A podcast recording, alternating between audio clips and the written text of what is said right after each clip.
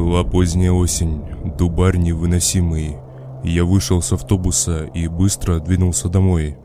С одеждой я немного не рассчитал. На улице мороз, а я в осенней ветровке и легеньких кроссовках. Хотя утром было солнышко и вроде более-менее тепло. От остановки до моего дома идти примерно полкилометра. На улице стоял туман, легенький такой. Был вечер, часов девять примерно. Грела мысль о теплом чае, фильмах и о том, что началась выходная неделя. И завтра мне никуда не нужно идти. И я наконец-то высплюсь. Живу я один, точнее с котом по имени Паштет. Он просто серенький, вот так и назвал его. В обычной двухкомнатной квартире, доставшейся мне в наследство от покойной бабули. Зайдя домой первым делом, я поставил чайник и пошел переодеваться. Скучно, конечно, одному. Еще и погода такая. В такую погоду чувство одиночества только усиливается. Ну, хоть радует, что паштет рядом. Хотя и этот пушистый засранец днями бегает на улице, а домой приходит только ночевать и жрать. Вот жизнь. Ну, это не суть. Я выпил чаю, принял душ и улегся перед ящиком. Там как раз шел Рэмбо 4. Смотрел я его часов до двух ночи. Но сон понемножку начинал меня забирать в свои объятия. Я курящий человек, и, как мне казалось, я буду хреново спать, если перед сном не выкурю сигарету. Так я и сделал. Я пошел на кухню, закурил. Так как вытяжки у меня не было, приходилось открывать окно. Туман на улице усилился и стал еще гуще. Видно было только мутные силуэты лысых деревьев. «Ну, туман как туман», — подумал я потушил бычок и отправился спать. Часов в пять утра меня разбудил паштет. Он орал на всю квартиру и просился на улицу. Пришлось вставать с теплой и уютной постельки и открывать этому засранцу дверь. Но паштет вместо того, чтобы, как обычно, полететь со скоростью света вниз по лестнице, остановился на лестничной площадке и начал пялиться в окно, как будто что-то высматривая. А что там рассмотреть можно-то? Там туманище непроглядный. Ну, это кошак, что с него взять? Пусть смотрит. Я не спеша в полудреме побрел в постель. Но не успел я переступить порог комнаты, как услышал, что в дверь скребется кто-то. И я понял, что это паштет. Пришлось опять идти и открывать ему. Я со злостью повернул ключ и открыл дверь. Кот резко забежал в квартиру, как будто за ним гнался кто-то, и запрятался в углу под столом. Обычно он там прячется, когда я начинаю пылесосить. Выглядело это довольно-таки странно. Раньше я за ним не замечал такой херни. Но опять же, в полусонном состоянии я осознал, что это всего лишь животное, и что у него в голове творится хрен пойми что. Я взял сигарету и пошел на кухню. Закурил и уставился в окно, пытаясь хоть что-то разглядеть. Туман еще больше усилился. Теперь не было видно даже силуэтов деревьев, Просто серая пелена перед окном. Такого я еще не видел никогда. Сразу вспомнил фильм «Мгла», как там в тумане всякие твари бродили. В тот момент я даже понятия не имел, что столкнусь с чем-то подобным. Я докурил и пошел в комнату. Котяра все так же лежал под столом. Я его погладил и лег спать. Вырубился моментально. Проснулся часов в 10 утра. Выспался, принял душ, умылся, и пошел на кухню завтракать. Обычно я всегда ем хлопья с молоком, но молока не было, и пришлось идти в магазин. Завтракать надо, ничего кроме этой смеси я есть не могу. Магазин недалеко от дома, я накинул свою куртку, взял деньги и вышел из квартиры. Когда спускался по подъезду, я услышал громкий хлопок двери в подъезд и быстрые шаги вверх по лестнице. Бежала женщина лет 35-40. Живу я тут уже давненько, а ее ни разу не видел. Знаком со всеми соседями. Она как будто убегала от кого. Я сразу вспомнил паштета прошлой ночью. На лице у нее была паника и необъяснимый страх, недоумение. Поравнявшись со мной, она резко схватила меня за плечо и сквозь слезы сказала «Парень, не ходи на улицу, там черт пойми что происходит. Ничего не видно, этот туман гребаный за мной гнался кто-то. Я, конечно, охерел от такого заявления. Женщина, вы в своем уме? Отпустите куртку-то. Кто гнался?» «Я не знаю», — сквозь слезы говорила она. «Так а от меня вы чего хотите?» «Не ходи на улицу, я прошу тебя». И я махнул рукой и пошел дальше. Больная какая-то. Выйдя на улицу, я охренел. Дальше двух-трех метров вообще ничего не было видно. Пришлось идти по памяти. Магазин находился за нашим домом. Дойти к нему не составило большого труда. Точнее, это был даже не магазин, а что-то типа продуктового ларька. Светку продавщицу я знал давно. Однажды пытался к ней подкатить, но ничего не вышло. Оказалось, у нее муж есть и двое детей. Ну так вот, иду я, значит, под домом. Пытаюсь ни на что не наступить и никуда не провалиться. Подошел к ларьку и охренел. Стекло выбито. На самом ларьке вмятины, как будто его таранили машины. Причем по многу раз. Я сразу бросился внутрь. Там лежала Светка мертвая. От того зрелища, что я обнаружил в середине, меня чуть не вырвало. Нет, там не было расчлененки, как в фильмах ужасов. Светка лежала на полу, а на шее у нее была как будто опухоль. И казалось, что шеи просто нет. Или даже не опухоль, а как будто огромный прыщ на всю шею. Лицо было синее, а с этого прыща потихоньку сочилась кровь. Еле сдерживая рвотные позывы, я выбежал из ларька и заметил одну жуткую деталь. На улицах было пусто, машины не ездили, люди не ходили, окна не горели. И я сразу вспомнил эту гребаную тетку в подъезде. Мне стало не по себе. Я рванул к своему дому, бежал не оглядываясь. Вдруг я обо что-то споткнулся и упал, сильно ударился животом и руками. Встав на ноги, я посмотрел, обо что я споткнулся. Вот тут уже я испугался не на шутку. На дороге лежала та самая тетка с подъезда, которая умоляла меня не выходить из него. У нее был такой самый прыщ, только уже на голове. Выглядело это просто ужасно. И она еще была вроде живая. Я не выдержал и обрыгался. Меня трясло, по телу пробежала армия мурашек – Сердце заколотилось как бешеное, во рту пересохло. Я достал телефон, чтобы вызвать скорую, полицию, да хоть кого-нибудь, но связи не было. Я услышал вопль где-то из глубины этого гребаного тумана. Казалось, что он был далеко, но в то же время и не очень. И сразу же после этого вопля я услышал женский визг – он был настолько душераздирающим, что мне самому хотелось закричать, но сделать я этого почему-то не смог, так как от страха ком подкатил горлу, и я стоял как дурак, вглядываясь в туман. Мне удалось заметить силуэт. Он двигался в мою сторону. Судя по приближающемуся визгу, это была женщина или девушка – буквально метрах в 10-15 от меня. Она обо что-то споткнулась и упала на землю. Она была одета во все черное, поэтому я более-менее видел ее. Она визжала уже из последних сил. Было слышно, что у нее пропал голос, и это был скорее не визг, а какой-то хрип. Я пришел в себя и бросился к ней, но не успел я подбежать, как... Ее утащило что-то прям в туман. Я видел это, ее крик удалялся от меня, а вскоре и вовсе пропал. Вот тут уже очко мое сжалось до размеров атома. Я рванул к своему подъезду. С трудом его найдя, я забежал внутрь.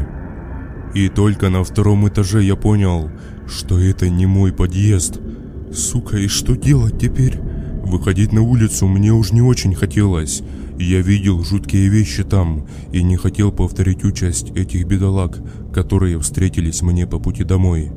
Я начал метаться по подъезду и тарабанить в двери, но никто не открывал, и не было слышно, что там вообще кто-то есть. Да они что, вымерли что ли? Что происходит вообще? Что это за туман? Страх перерос в отчаяние, и я сел в подъезде под стенкой, взялся руками за голову. В тумане что-то есть. Что-то нечеловеческое, что-то страшное и непонятное. Мысли об этом проклятом тумане перебил все тот же нечеловеческий вопль. От него я еще больше вжался в угол подъезда. Затем я услышал еще один, за ним еще и еще. Это были нечеловеческие вопли. Я даже не знаю, как их и описать. Не знаю, как так получилось, но я вырубился в подъезде. Проспал я часа 3-4. На улице уже темнело. Я поднялся и выглянул в окно, в надежде на то, что туман пропал. Но не тут-то было. Туман как был, так и остался. Еще я заметил то, от чего мою сонливость сняло как рукой, и вернулось безумное чувство страха. Под подъездом, где уже зажглась лампочка, я увидел движение. Смотревшись, я просто чуть не упал на пол. Я увидел огромную длинную конечность. За ней еще одну. А потом и сам обладатель этих конечностей показался из тумана. Это было огромное существо, метров шесть ростом, а рядом с ним бегали такие же, но чуть меньше, примерно как люди ростом. Я слышал, как они кряхтят между собой. Все они были очень худые и лысые. Это все, что мне удалось разглядеть. Затем последовал опять тот самый вопль. И все маленькие существа начали ломиться в подъезд, в котором я находился. Услышав быстрые шаги внизу, я как ненормальный побежал вверх по лестнице. Сердце колотилось настолько сильно, что я было подумал, что оно остановится, и я грохнусь тут посреди подъезда, и на этом моя история будет закончена. Но нет, я увидел спасение на пятом этаже в виде лестницы на крышу. Как можно быстрее я залез туда и закрыл дверь, подперев ее огромным бревном, которое лежало на чердаке. Затем раздался очень сильный удар в эту дверь. За ним последовал еще один. Мне казалось, еще чуток и на этом все. Я вжался в угол чердака и просто ждал. Ждал неизвестно чего, зажав в руки крестик и молившись. После третьего удара я опять услышал кряхтение этих тварей, а за кряхтением последовали отдаляющиеся шаги вниз по лестнице. Сидел я еще так, не знаю сколько, может час, может пять, я сбился со счета времени, в итоге выключился. Разбудила меня сирена, то ли скорой, то ли полиции, а может и все вместе. Эти звуки придали мне уверенности, и в полудреме я вышел из чердака, а затем и из подъезда. Тумана уже не было. Было сыро и холодно. Зрелище, которое я увидел, на всю жизнь отпечаталось у меня в голове. Во дворе было очень много машин скорой и полиции. Машины людей, которые стояли на стоянках, были помятые, некоторые перевернутые. И самое главное, во дворе лежало очень много трупов. Тогда я не заметил их в тумане, а сейчас все прекрасно видно. Они валялись на дороге под подъездами, на местах для парковки. Меня опять чуть не вырвало. Сидел я в подъезде соседнего дома, как оказалось. Заблудился в тумане и не туда пошел. Как можно быстрее я добрался до своего дома. На удивление, меня даже никто не остановил. Собрал все необходимое и уехал в деревню к сестре. На каждом канале передавали жуткие цифры количества жертв. Что это было, не знает никто. А я, наверное, единственный, кто видел это своими глазами, и до кого они не добрались. После всего того ужаса, что я пережил в нашем дворе, после того, что мне довелось повидать в этом тумане, я принял решение уехать в деревню к сестре. Она у меня в деревне, кстати, живет. Вышла там замуж, но и переехала. Деревня эта недалеко совсем находится, километров 40 от города. Автобусы ходили туда каждый час. Следующим днем после тех страшных, жутких событий и моей ночевки в чужом подъезде, я принял решение собрать все свои манатки и поехать туда. Но самой главной причиной этого послужило то ужасное зрелище, которое открылось передо мной, когда я утром вышел из подъезда. Куча трупов. Как я говорил ранее, они лежали везде. На дорогах, тротуарах, под киосками, на парковках. Везде. Это были те, кому не удалось спрятаться и кого туман застал врасплох. Я не знаю, каким чудом мне удалось выжить. Вот правда не знаю. Как выяснилось потом, ну, когда я уже со своими вещами и котом шел в сторону автовокзала, Это было по всему нашему городку, везде, абсолютно.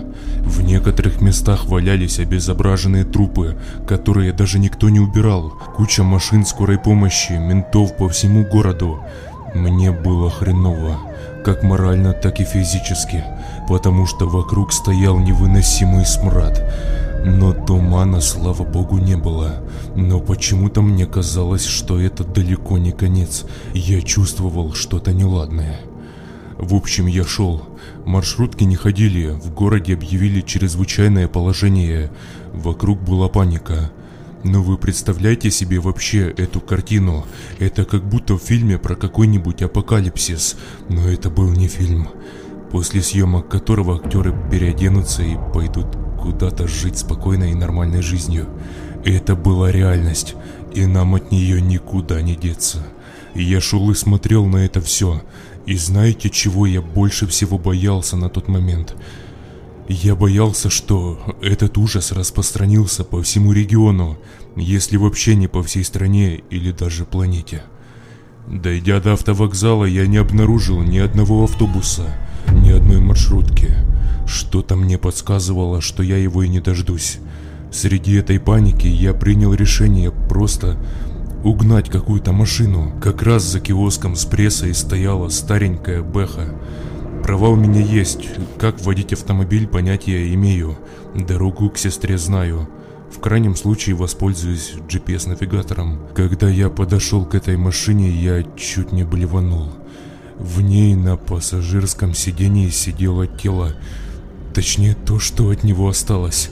А сзади, наверное, остатки тел детей. Ну, они маленькие были просто. Было видно, конечно же, что это дети. А спереди, наверное, их мама. Папы не было. Боковые стекла были выбиты, а водительская треснута. Видимо, те существа сделали свое дело. Тела были просто обезображены, по-другому ну никак не выразиться. Голова мамы телепалась на каких-то жилках, живот вспорот. Фу, просто ужас. Про детей вообще молчу, там просто кровавое месиво. Странно, конечно, те трупы, которые мне довелось увидеть, были просто, как я выразился ранее, с огроменными как будто прыщами, с которых сочилась жижа какая-то. А здесь просто фарш. Ключи были в зажигании. Ну и другого варианта, как выкинуть всю эту человечину из машины, у меня просто не оставалось. Я посадил паштета рядом на пассажирское сиденье, а сам сел за руль. Паштет еще придурок начал кровяку вылизывать из сиденья, за что получил легонько по башке и отправился в свою корзину для переноски. Машина завелась раза с третьего, и я тронулся с места и поехал прочь отсюда. Я ехал и вообще не понимал, что за ужас вообще произошел. Хотелось есть. Я взял с собой в дорогу пакет с печеньем, дома у меня был, ну и бутылку воды. Мы ехали. Я знал, что там на выезде из города наверняка уже стоят вояки или менты. Это сто процентов.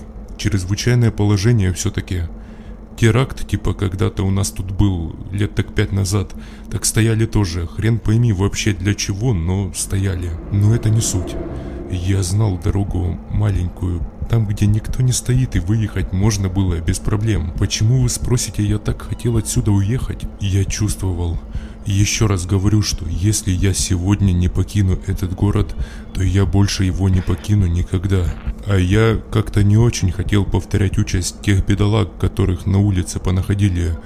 Но еще больше я хотел понять, кто это был. Вчера. Кто ломился в подъезд? Еще паштет что-то ведет себя подозрительно. Обычно хрен его в эту корзину загонишь, а тут лежит и не двигается. Блин, как будто боится чего-то. Спустя примерно час я уже ехал за городом. Машин было мало, но иногда встречались. Уже темнело. Я включил фары.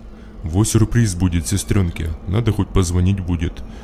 Тогда я еще не знал, что это меня ждет сюрприз. И вообще, каких масштабов эта жуткая история. Внезапно на землю начал опускаться туман. Сначала плавненько так, но еще можно было разглядеть хоть что-то, но спустя минут двадцать вообще не было ничего видно. Вы знаете, у меня затряслись руки. Страх начал пробирать меня до костей. Что теперь будет, я не знаю. Дороги не видно совсем, но впереди метров, может 3-4 можно было что-то еще заметить. Я чувствовал, что это был не простой туман, а тот самый, откуда и появились те твари, и я безумно боялся их появления вновь. Мне уже негде прятаться и некуда бежать. Я ехал медленно, открыв в телефоне навигатор, чтобы хоть как-то ориентироваться. Висела куча сносок от новостных сайтов. Количество жертв и масштабы просто повергли меня в шок. Тысячи погибших, если не сотни тысяч, от этой неведомой напасти, которая охватила почти все города. Это было ужасно. Но интернет на удивление работал, хотя я думаю, что это ненадолго. От шокирующих уведомлений я остановил машину. Сердце колотилось так, что я думал, оно сейчас просто выпадет из грудной клетки и упадет к педалям машины. Безысходность ситуации просто задавила меня. Я лег на руль и думал, думал, что делать дальше. Надо ехать к сестре, это сто пудов. Из этих мыслей меня вырвал мелькнувший силуэт в тумане, в свете фар. Сердце застучало еще больше. Я начал высматриваться. Я был уверен, что это те блядские твари. Опустив глаза на коробку передач, я завел двигатель. Подняв глаза, я просто... Я просто потерял дар речи. Перед лобовым стеклом стояло оно. То самое длинное существо но поменьше. Тогда-то под подъездом метров шесть стояла паскуда, а в этот раз роста может метра под два. Стояла и пялилась. В свете фар я отчетливо видел его рожу и вообще его тело. Оно какое-то бледнющее было, с таким синевато-фиолетовым оттенком в некоторых местах тела. Я резко воткнул первую и тронулся. В этот же момент, буквально в эту же секунду, оно начало своими паклями бить по машине и пытаться на нее залезть или в нее. Лобовое стекло треснуло, но не особо сильно. То есть я мог видеть хоть что-то перед собой. Адреналин был бешеный. Просто оно упало с машины, и я поехал. Отъехав примерно метров, может, 300, я услышал вопль. И что-то мне подсказывало, что это орало то самое существо, только то, которое длинное было и большое.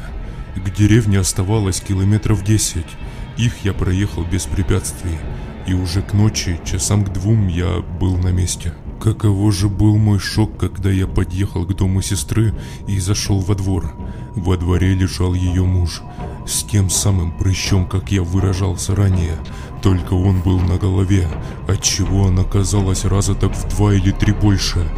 Это было просто ужасно. И только я подошел к нему, он, сука, открыл глаза и начал захлебываться какой-то черной жидкостью, похожей на кровь. Он был еще жив, черт возьми, и пытался что-то сказать мне, но это длилось недолго. Он помычал и умер. Я же просто уже охреневший от ужаса побрел в дом к сестре. Я уже знал наперед, что с ней случилось то же самое, если не еще хуже. Зайдя в дом, у меня перед глазами предстала вот такая картина. Был включен телек, показывающий все те же новости, о которых я говорил ранее. А сестра сидела на диване спиной ко мне. Я уж было обрадовался, что она живая, и подбежал к ней сзади и закрыл глаза ладошками. Мы всегда в детстве так делали с ней. Зачем я это сделал в этот раз, я не понял. Но через секунду я отпрыгнул от нее. Руками я почувствовал, что лица у нее просто нет. Там каша кровавая и все. Обойдя ее, я блеванул прямо на ковер. Внутри ее головы ползали какие-то огромные жуки. Кровь свернулась, глаза просто повыпадали на ее платье. Это была просто жесть. По-другому я даже не знаю, как это назвать. Оцепеневший от ужаса, я упал на пол, на жопу. Теперь у меня не осталось никого, кроме паштета, сидящего все так же в машине. Я думал, что мне делать дальше и как поступить. В любом случае, надо где-то переждать ночь. И вариантов не было, кроме как переночевать в этом доме. Я пошел в машину и забрал паштета и все свои манатки. Из дома же я убрал труп сестры, а то как-то, знаете, не камильфо спать с ним в одном доме. Перекусил, благо у сестры в холодильнике было что поесть. Накормил паштета паштетом, как бы это смешно не звучало, и лег на диван, но не на тот, на котором сестра откинулась. Я пытался уснуть. Но мысли обо всем этом просто не давали мне этого сделать. Но никак у меня не получалось хотя бы на секунду сомкнуть глаза. А когда примерно минут через сорок у меня это начало немножко получаться, то я услышал опять вопль. Тот самый жуткий и страшный вопль, от которого просто в жилах застывала кровь. И знаете что? Этот вопль раздался совсем рядом. Паштет тоже его услышал и сразу же забежал под диван. Затем еще один и еще ближе. Я вжался в диван. Сердце вновь заколотилось, а тело начали покалывать острые иголочки страха. Затем я услышал шаги. Частые и тяжелые, как будто бегало много жирных людей. Шаги эти были рядом совсем. Я тихонько поднялся и пошел к окну. Они бродили у дома. Это какой-то пиздец просто. Да что же это такое-то? Их было много, очень, штук 30. Это при том, что все эти 30 штук были в зоне видимости. Я уж боюсь представить, сколько их вообще там, в самом тумане. Через несколько секунд одно из них издало тот самый вопль. Только уже намного потише. Это были те существа, которые поменьше. Черт возьми, оно повернуло свою башку в мою сторону и, судя по всему, заметило меня. Я чуть со страху не обосрался просто. Честно вам говорю, оно резко прильнуло к окну и начало высматривать что-то в доме. Видимо, искало меня. Я же сидел и не дышал. Да что там, я даже не шевелился. То, что было у меня внутри, в тот момент просто не передать словами. И, кстати, чуть правее окна у сестры стоял комод, а на нем зеркало стояло, она там красилась всегда. И в него было видно окно почти полностью. Это было уже другое существо. И не одно, но схожее с тем, которое я видел ранее на дороге. Блин, они ужасными были. Бледнющие, блядь, все. Они высматривали меня в комнате, но было темно. Я их видел через зеркало, а они меня нет. По крайней мере, я так надеялся. Затем одно из них начало бить своей длиннющей конечностью в окно. Вот тут я просто обомлел. Окно-то старенькое уже, и удара с третьего оно все разлетелось в дребезги. Я же все так же сидел под стенкой и не шевелился. Одно из них начало потихоньку залазить в окно. Они меня чуяли как-то, по запаху или по сердцебиению, я не знаю, но каким же там макаром они меня выследили здесь? И в тот момент меня что-то уберегло просто. Я не знаю, Всевышний, наверное. Оно когда в окно залазило, просто переступило меня. Я-то под окном сидел, и оно пошло дальше в другую комнату. За ним залезло второе, и также побрело в другую комнату, а потом и третье. Подождав после этого минуты три, я тихонечко встал и маленькими шажками двинулся в сторону шкафа. Да, я хотел там спрятаться. Когда шел одним глазком, глянул в коридор. Входная дверь была открыта, а эти твари просто сидели и ели мою сестру. Рвотные позывы опять подошли к моему горлу. Обливать-то нечем было. Смрад стоял невыносимый просто. Но, пересилив себя, я все-таки как можно тише залез в шкаф. Накрылся сеструхиными шмотками и спустя минут, может, 20 меня отрубило. Проснулся, видимо, утром, уже от того, что в шкаф кто-то скребется. Через щель я увидел, что это был паштет. Я приоткрыл дверь, и он запрыгнул ко мне и начал мурлыкать. Тумана уже не было, но было пасмурно очень. Такая мрачная погода. Я сразу взял телефон. Интернета уже не было, как и сети тоже. Спустя минут, может, десять я вылез из шкафа и вышел во двор. От сестры остались одни лишь обглоданные кости, и то не все. Да и от мужа ее тоже. Ужас. Тишина была гробовая. Видимо, всех жителей этой деревни постигла такая же участь. Неужели это конец? Апокалипсис. Подумал я и, поглаживая своего котейку, сел на скамейку и взялся руками за голову. Продолжение следует.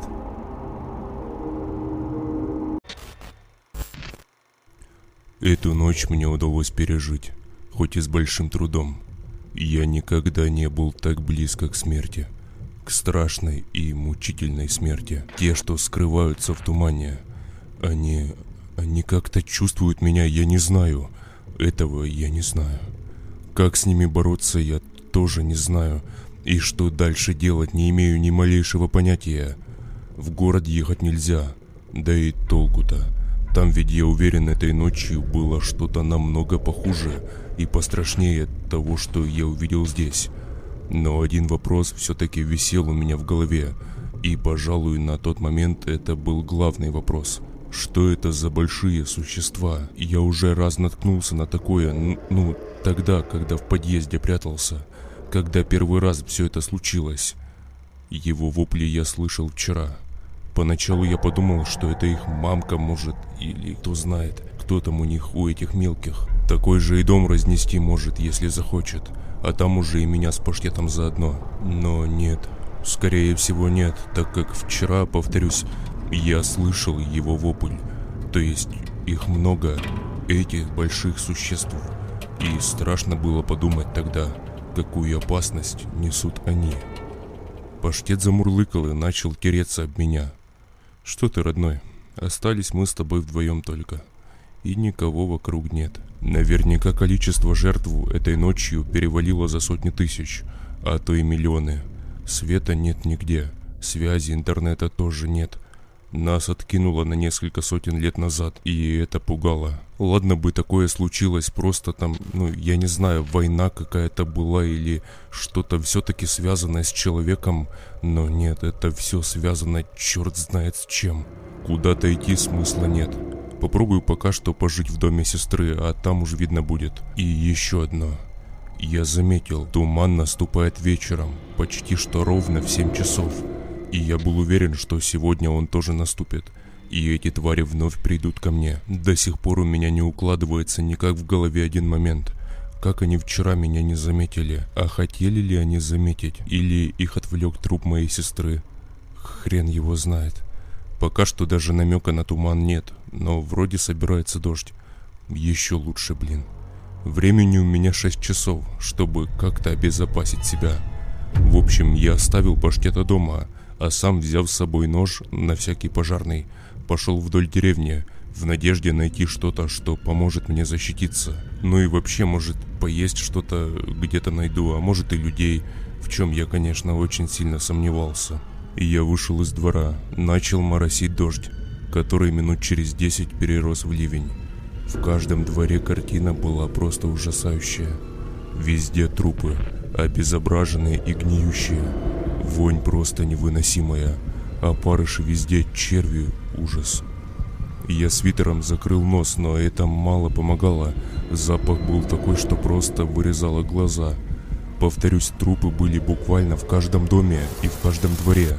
До хрена было трупов с прыщами на шее и на башке, видимо, захлебнувшихся в собственной крови. Дети, женщины, парни, старики. Выжить не удалось никому. Боже, что же там творится в городе? А в столице, а в больших городах? Там просто, наверное, ужас. Страшно было даже подумать об этом. Но сейчас нужно думать не об этом. Я шел по деревне, заходя в каждый дом. Находил деньги, золото, пенсии чьих-то бабушек под матрасами. А толку-то? Куда мне теперь их девать? Все это уже потеряло свою ценность.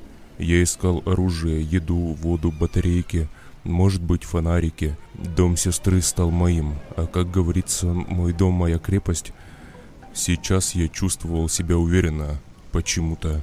Но знал, что когда наступит туман, и они опять придут, я забьюсь в угол, как девчонка, и буду молиться, чтобы они скорее ушли.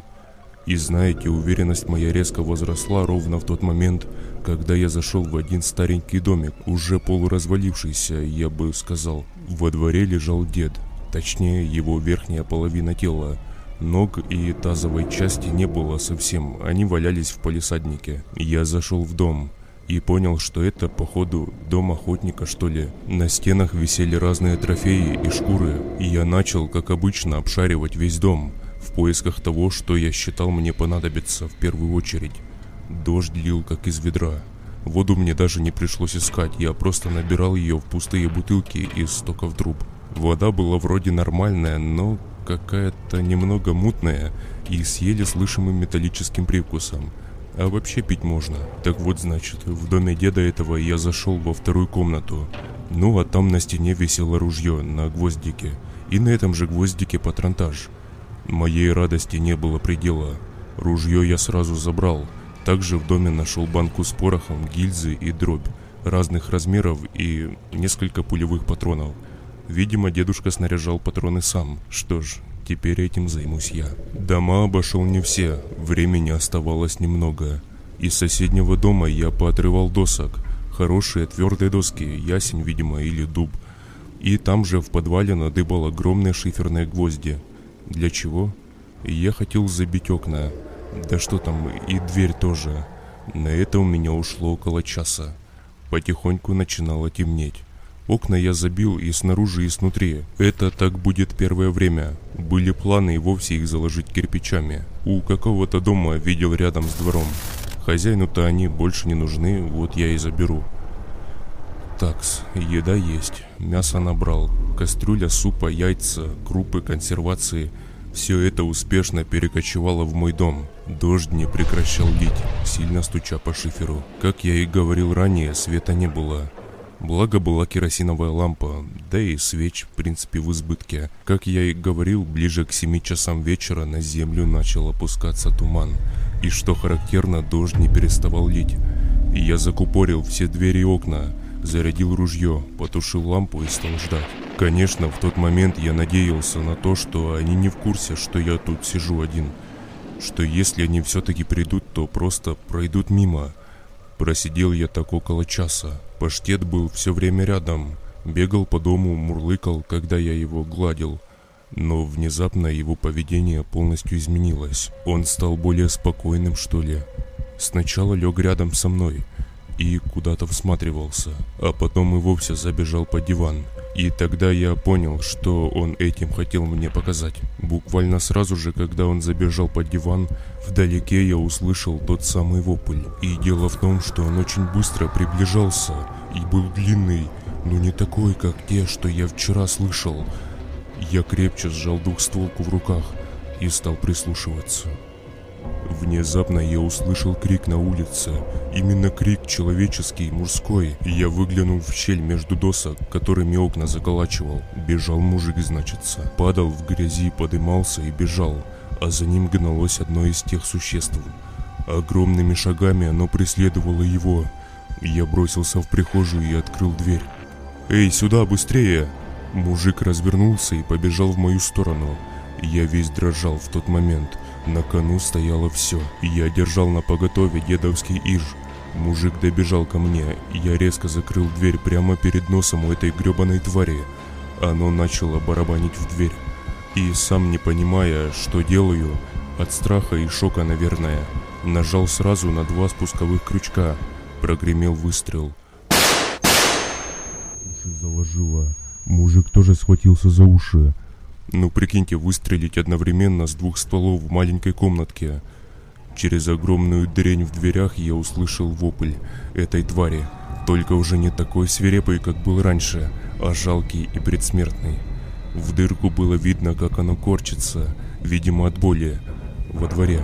Вы знаете, в этот момент мне стало безумно стрёмно. А все потому, что я боялся, что ко мне придут его друзьяшки и начнется веселье тут по полной программе. Мужик прямо задыхался, лежа на полу. «Тебя как звать-то?» «Витя я», — сглатывая слюну, пробубнил он. «А ты откуда бежишь, Вить?» «Да с крайнего дома. Там в конце деревни, возле поворота к магазину. Слышь, парень, шепотом сказал он, а, а что вообще происходит? Что это за чудища-то такие? По нему было видно, что он такой, как с перепою, что ли. Там трупы везде на улице. Что вообще происходит? У меня дома трупы, жена, мама, дочь. Они растерзанные в крови валяются по всему двору. Это ж... Это что это такое творится-то? Он взялся руками за голову и заплакал. Чш, мужик, ты чё?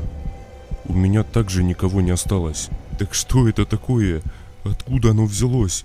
Туман этот блядский, что дальше делать? Я не знаю, что делать, ведь остается только нам с тобой как-то двигаться вдвоем. Других вариантов я просто не вижу. Куда двигаться? В город или куда? В город нельзя, там, наверное, эпицентр этого зла. В смысле? Мужик, очнись. Это все, конец. Миллионы погибших, это по всей стране, если не по всему миру. И если бы не я, то ты бы уже давно был среди них. Так что давай сгребай тартатухи и найди себе лучше какое-то оружие. Вон лопату возьми хотя бы. Сказал я, указывая в угол комнаты. Дождь все еще барабанил по крыше и подоконникам. От этого гребаного стука у меня уже начала болеть голова. Я посмотрел в дырку, которую я оставил выстрелом в двери. Той твари не было, я не убил ее. Черт. Внезапно к стукам дождя прибавились куда более сильные стуки. И среди этого всего я опять услышал вопль. Очень близко, такое как с противоположной стороны дома. Витя стоял посреди комнаты с лопатой, как вкопанный. Его трясло всего. Примерно как меня в первый раз, когда я встретился с ними. Затем звук сверху усилился, такой, как бегал по крыше кто-то. Паштет вновь забежал под диван. По крыше их бегало несколько. Это можно было понять по частоте стуков по шиферу. Тут уже и меня начало трясти. Сердечко-то заколотилось, и я вновь подошел к двери и немного выглянул в дырку. Одно из существ лазило рядом с дверью и что-то вынюхивало на земле. Оно было совсем не такое, как те, что я видел вчера. Оно было немного больше человека, лазило на четвереньках, худое очень. Еще одно, что меня уж совсем поразило. Лица-то не было у него, ну как не было, была пасть только, а носа, глаз, вообще ничего не было. Лысая башка с ртом просто. Ну вы представьте себе просто эту картину. И в тот момент я подумал про себя, что туман таит в себе множество разных отродьев, абсолютно разных и страшных до потери пульса. Оно все так же бегало по двору и вынюхивало то самое место, где лежало раненое существо. С противоположной части дома и по крыше тоже кто-то ходил. Видимо, пришли мстить за братка. Шепотом дрожа пошутил я. Потом случилось следующее. Этот долбоеб Витя подошел к двери, чтобы, видимо, тоже посмотреть, и нечаянно ударил лопатой по железному рукомойнику. Раздался громкий металлический звон. «Тихо, ты чё конченый?» Сразу же то чмо, которое лазило по двору, обернулось и подбежало к двери. И я просто тогда ошалел.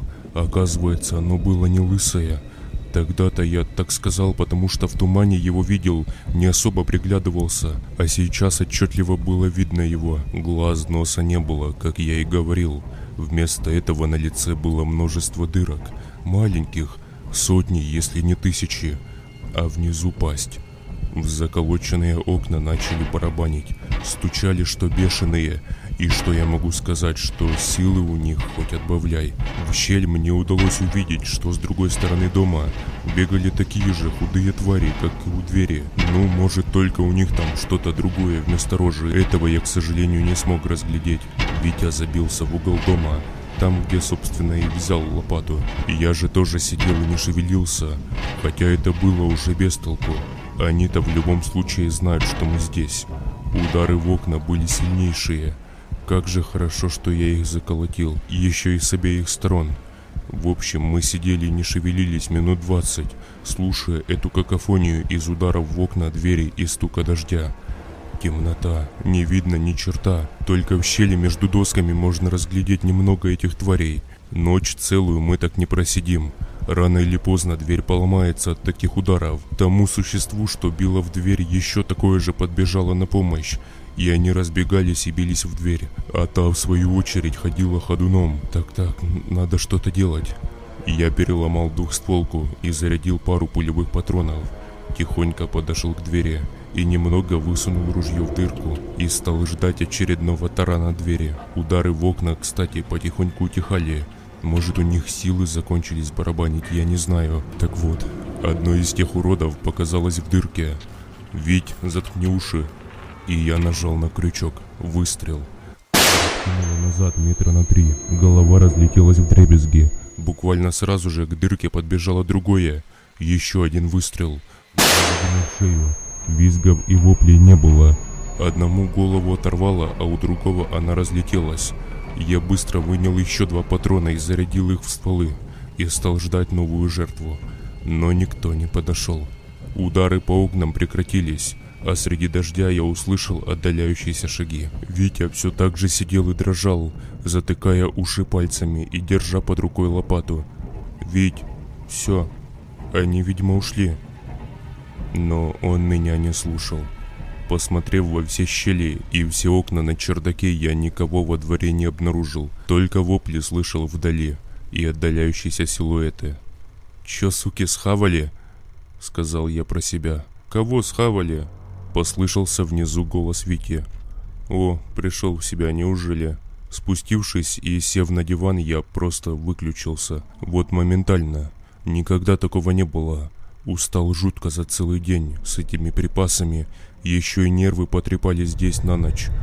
В общем, выключился я, и Митяй, видимо, тоже потому что утром первое, что я увидел, это его спящую рожу рядом со своей. Как и полагалось, тумана не было утром уже. Солнца не было видно. Постоянно было пасмурно. На улице были лужи и грязь. Ну, конечно, целый день дождь лил.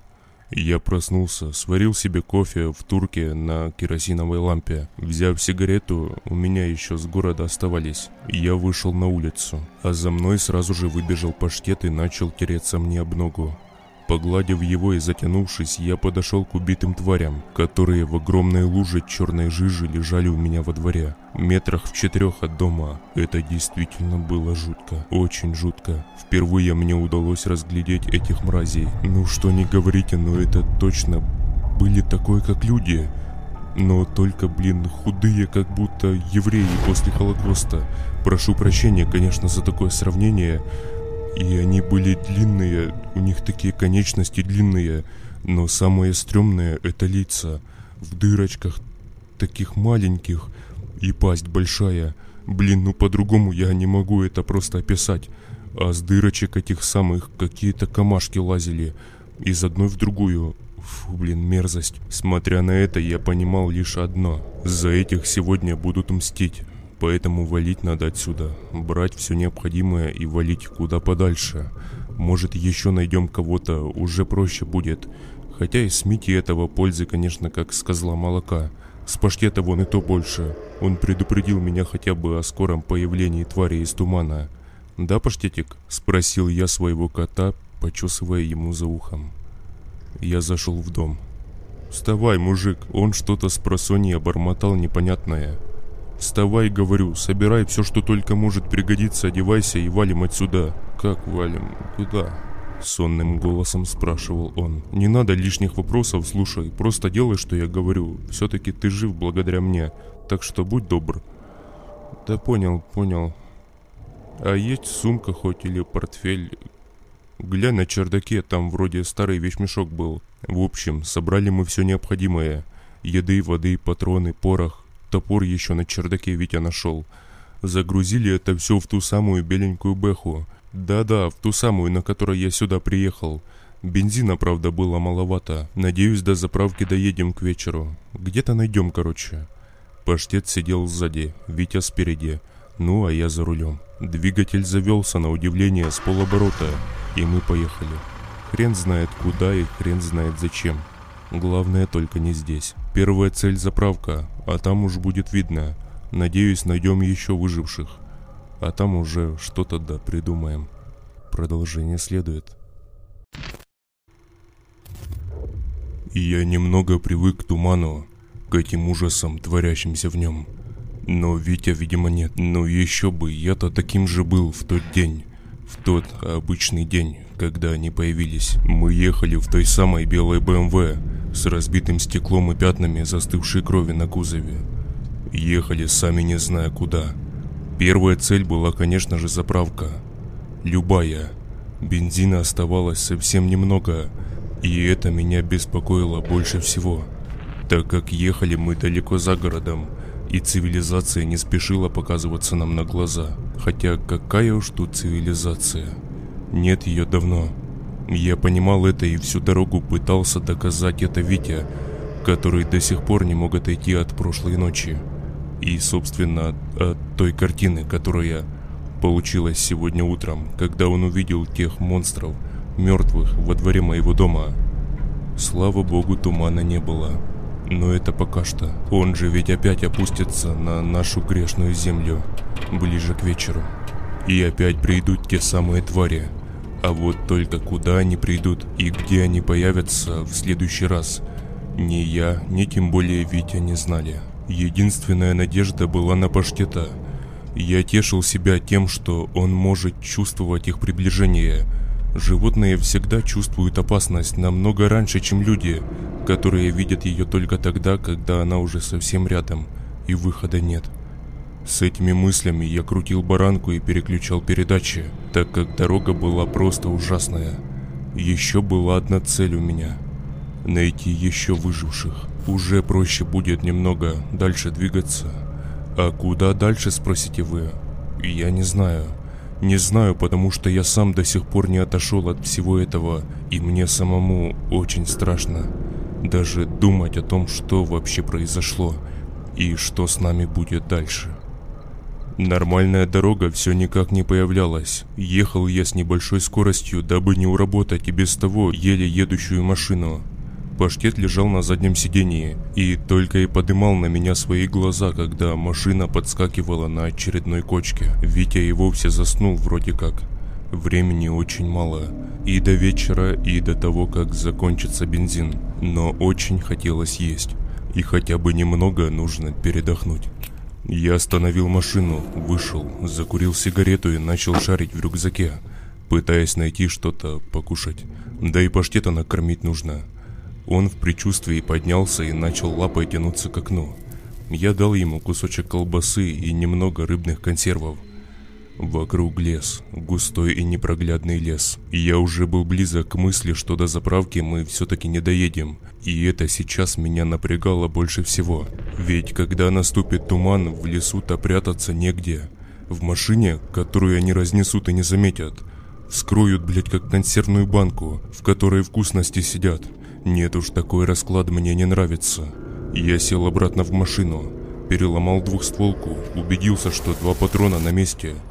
Повернул ключ, машина заводиться не хотела.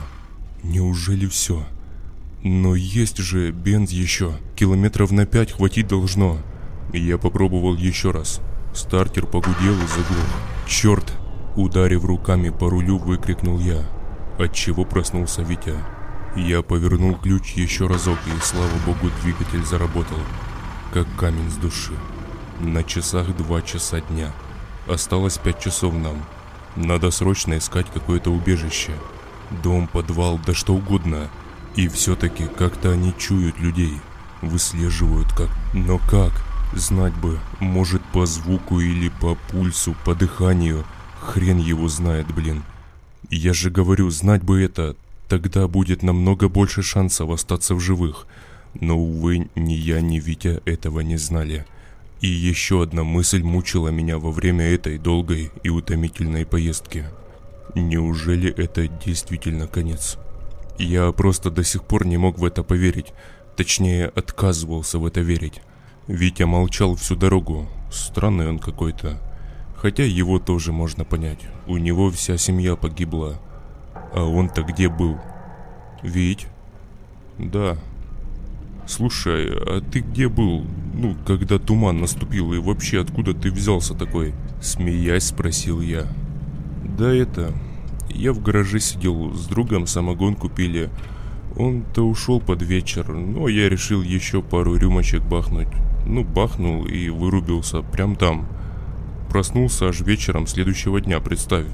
Выхожу с гаража, а там... А там... Сдерживая слезы, пытался рассказать он. А, там жена, дочь, мама. Все изувеченные, растерзанные. Кто во дворе валяется, кто в доме. Он опять закрыл глаза руками. Так, Вит, давай успокаивайся. Ну, что ты в самом деле? Сейчас доедем куда-то. Может, еще найдем кого. Ну давай, хватит уже скорбить. И буквально после этой фразы машина глохнет. «Сука, вот и приехали», — сказал тихонько Митя. «Что делать будем?» «Да не знаю я. Дальше с самоходом, наверное». Я глянул на часы. «Ну слушай, время есть у нас. Может, еще не все потеряно». Время-то есть, а куда нам идти? Ни карты, ни компаса, ничего нет, лес вокруг. Куда идти-то?» Уже напряженно чуть ли не кричал Витя. «Да знаю я, что ты орешь-то? Знаю я все. А что ты предлагаешь здесь сидеть? Ждать хрен знает чего. Так, давай, бери самое необходимое и пошли. Вдоль по дороге пойдем, а там, глядишь, и выйдем куда-нибудь». Он молча пошел к багажнику. Одел на плечи тот самый вещмешок, который на чердаке нашел. Я тоже накинул портфель, ружье и взял корзинку с паштетом в руки. Мы шли, шли и еще раз шли. В основном молчали, иногда, конечно, задавали друг другу глупые вопросы по типу «И что дальше?», «Куда мы?» и так далее. Хотя ни я, ни Витя ответов на эти вопросы не знал. Паштета тяжело было нести. Я выпустил его, но далеко он не отбегал, держался все время рядом. Он у меня умный котяра. Обычно он все время бежал впереди нас, метра 4-5, и внезапно он остановился и подбежал ко мне. Я тоже остановился. «Что там, паштетик? Что не так?» Он лег около моей ноги и начал оглядываться вокруг и мяукать.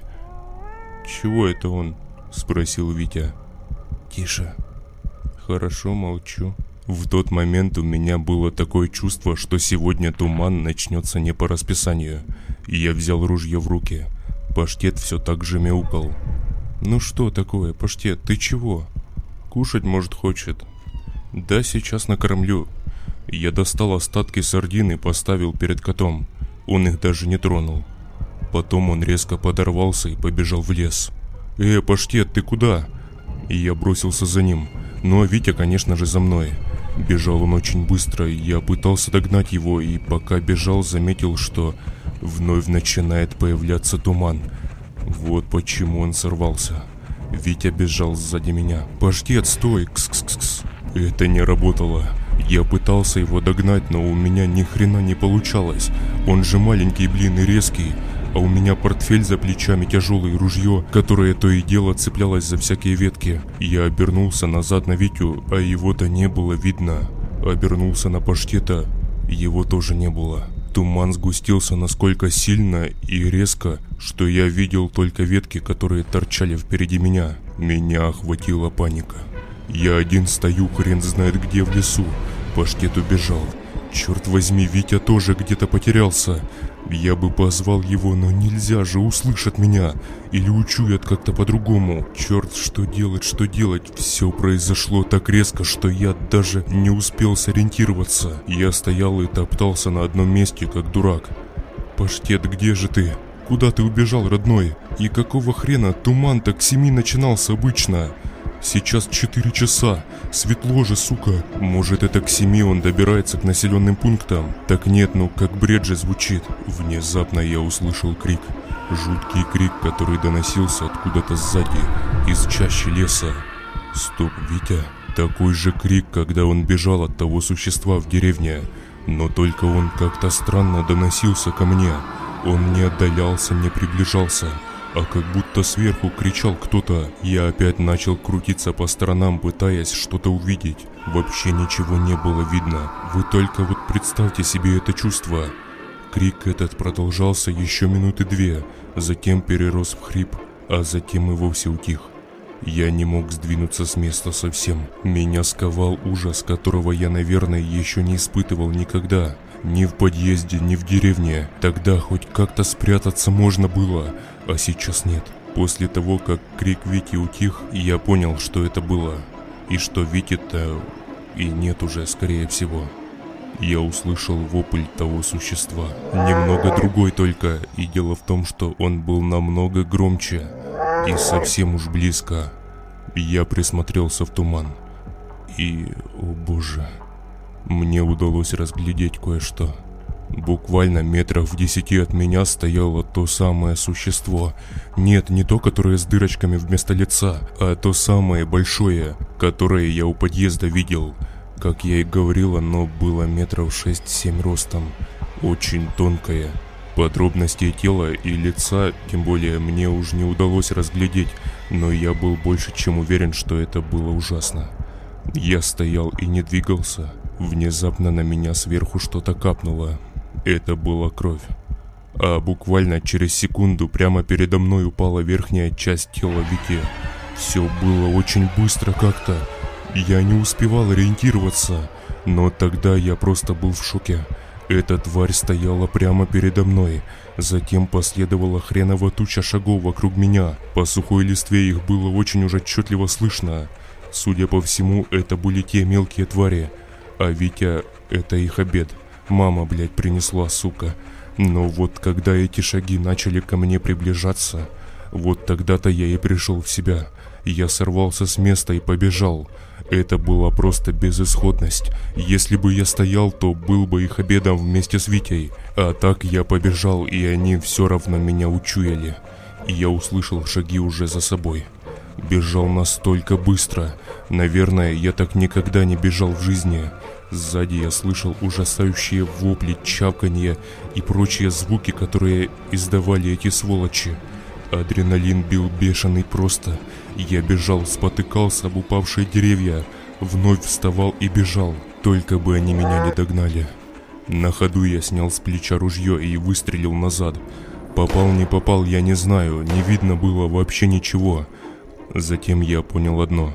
Когда земля начала немного содрогаться и начали валиться деревья, я понял, что за мной гонится та шестиметровая паскуда. Вот тут-то я чуть не наложил в штаны в прямом смысле этого слова. Паника. Меня просто охватила паника. Куда бежать? Что делать? Я бежал уже чуть ли не выплевывая легкие. И внезапно я услышал мяуканье, которое отдалялось от меня. Паштет? Родной, я никогда еще так не был рад его слышать.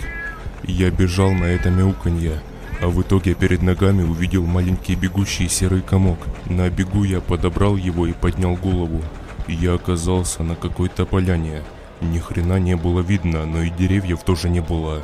Туман был густой, как никогда, как дымовая завеса, а сзади все так же приближались вопли этих тварей. Потом случилось это. Бегу я, значит, с паштетом и двухстволкой в руках. И спотыкаюсь обо что-то.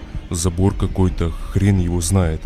Паштет опять вырвался, но бежал уже в поле моего зрения. Я же опять за ним. И смотрю, значит, люк какой-то в земле, причем открытый. Я, значит, хватаю паштета, забрасываю его туда. И сам прыгаю за ним. И резко захлопываю люк. За этим же последовали несколько мощнейших ударов в него что мне и земля на голову посыпалась. По мере того, как я спускался вниз по лестнице, отдалялись удары в люк. Паштет мяукал внизу. Было не очень глубоко, кстати, но... Что это такое? Куда я попал? Спустившись вниз, я включил фонарик, найденный в одном из домов в деревне. Это был какой-то бункер, что ли, или канализация. Ничего не пойму. Паштет хоть был цел и здоров, это меня радовало, наверное, больше всего. Я сел на пол. Воняло плесенью и старостью.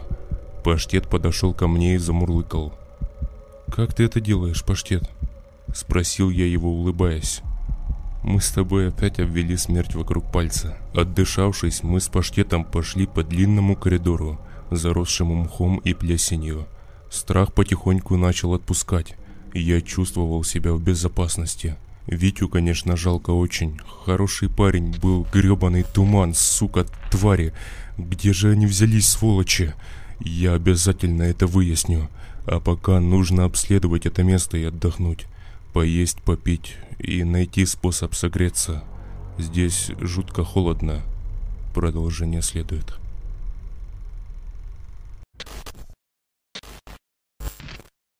Что это за место?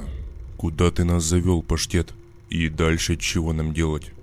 Ну, пойдем посмотрим. Хуже того, что только что мы пережили, блин, наверное, и быть не может.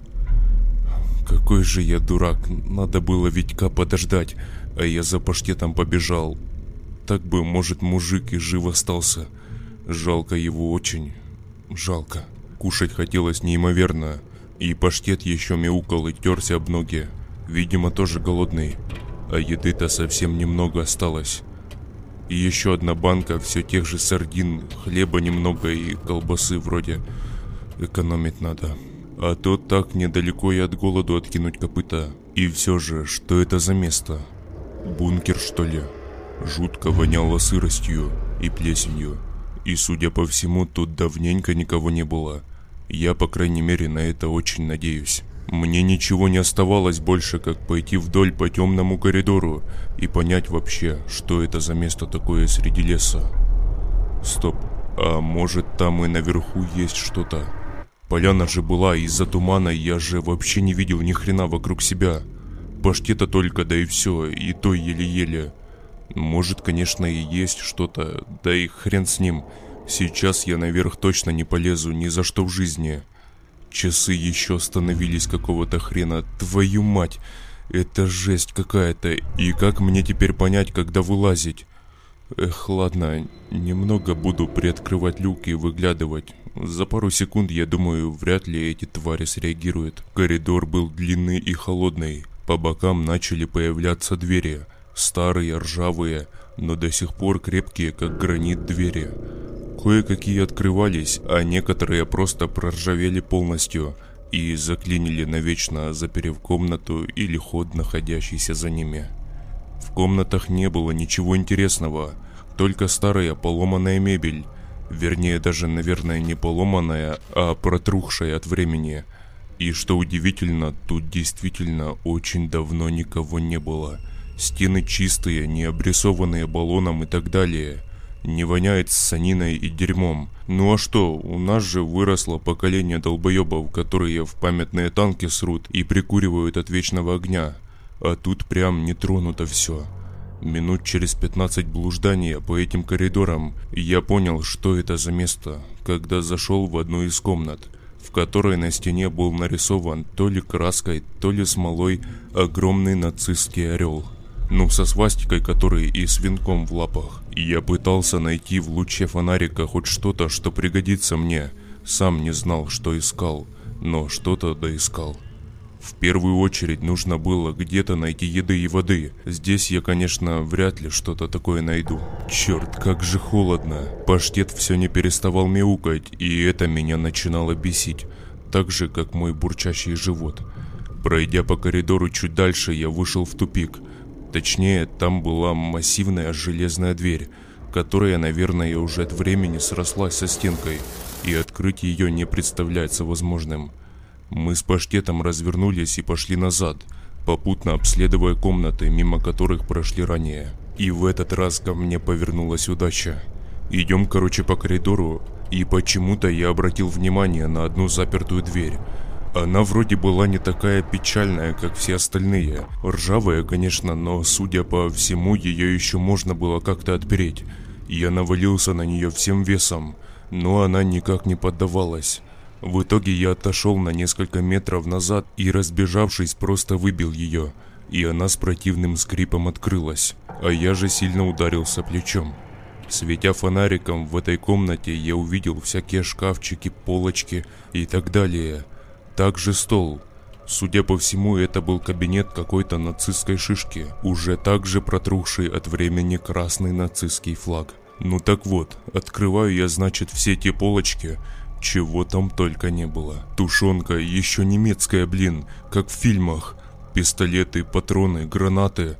Гранаты, правда, ржавые, я думаю, вряд ли они будут выполнять свою функцию но на всякий случай я их взял с собой. А тушенка же их хранится может несколько десятков лет, и еще что-то алкогольное было в фляжке. Шнапс, походу, или что там они пили, я не особо разбираюсь.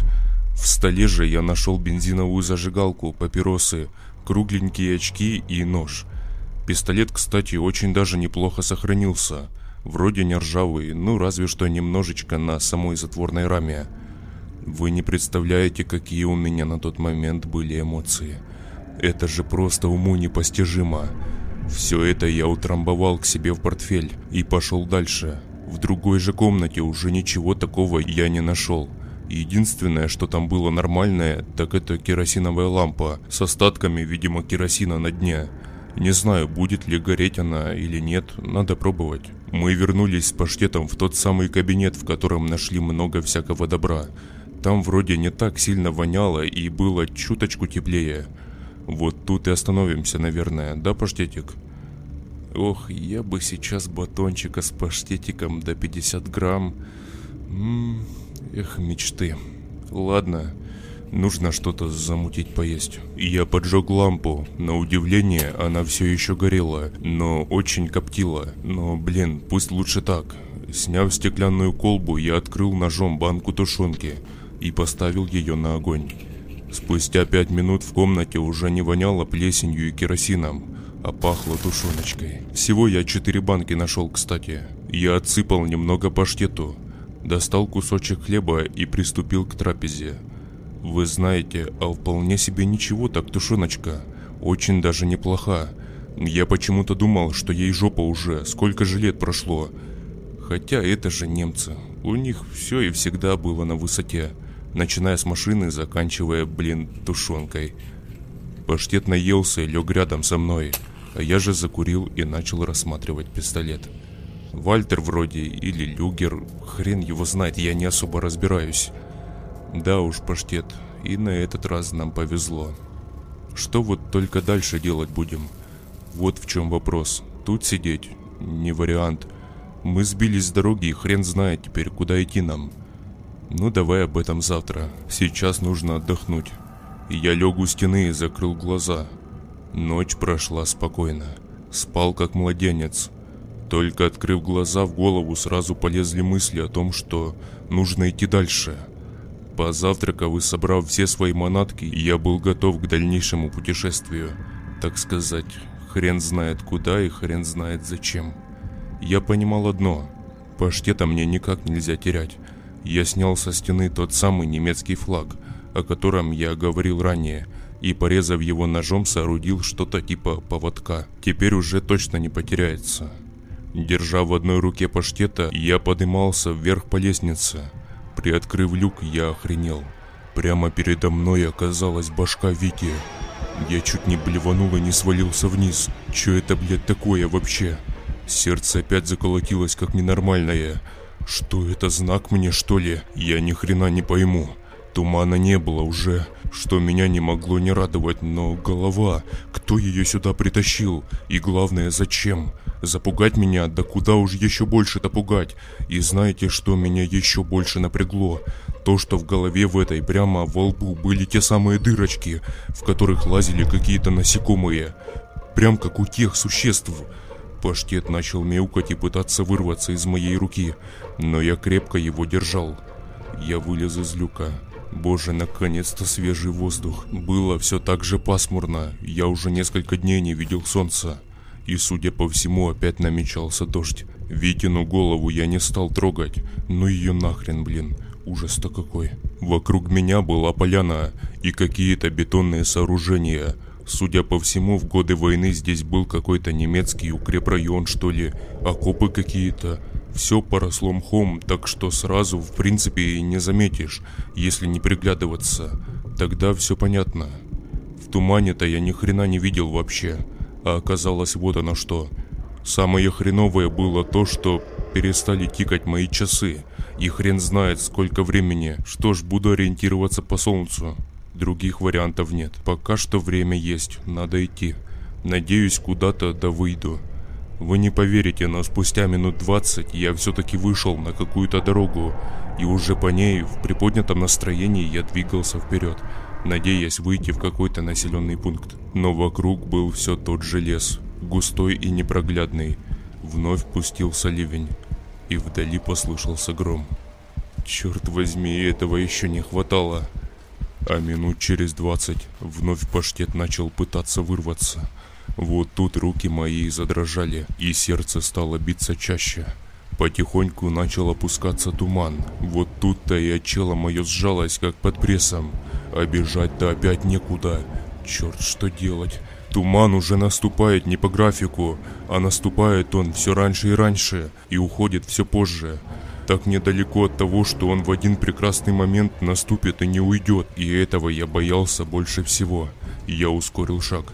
Где-то надо было ныкаться срочно, но где? Я снял с плеч двухстволку и держал ее на поготове. Туман сгущался все больше и больше, и происходило это все очень быстро. Но пока что никаких воплей и шагов слышно не было. Но я был уверен, что они появятся. А что мне делать, я не знал. Паштет также все время куда-то вырывался. И я доверился ему и пошел за ним. Руки тряслись. Я пытался вглядываться в туман, но вообще не было ничего видно. По итогу завел меня паштет обратно в лес и остановился. «Ну и что дальше? Куда ты меня привел, паштет? Может, я чего-то не замечаю, может, еще люк какой-то или другое что-то. Блин, хрен его знает, но паштет стоял как вкопанный. И я, в принципе, также стоял и, держа ружье в руке, стал прислушиваться. Внезапно я услышал шорох сзади и развернулся. Ёб твою мать, одно из них стояло сзади. Но тишина была же, ни вопли, ни шагов. Может, из-за дождя я не слышал, конечно, но не в этом суть. Оно стояло, то самое, которое с дырочками вместо лица. За ним еще одно подошло, за ним еще и еще. Их целая армия выстроилась сзади, мать твою. И что характерно, их было отчетливо видно даже сквозь туман. Я стоял и не шевелился, и не дышать даже пытался, но они тоже ничего не предпринимали, что-то кряхтали там между собой, шевелились странно как-то, они все разные были, кто-то выше, кто-то ниже, рожи разные были, если это можно вообще назвать рожами. У меня уже начали затекать ноги от того, что я бляха-муха стою и не шевелюсь. Сердце колотилось насколько сильно. Просто я еще никогда так близко с ними не находился, мать его. Они в метре буквально от меня стояли. И знаете что? Они походу слепые. Ну или что-то не так с ними было. Они то ли не видели меня, то ли не чувствовали. Хрен поймешь, короче. Но наши гляделки прервал уже хорошо знакомый мне вопль.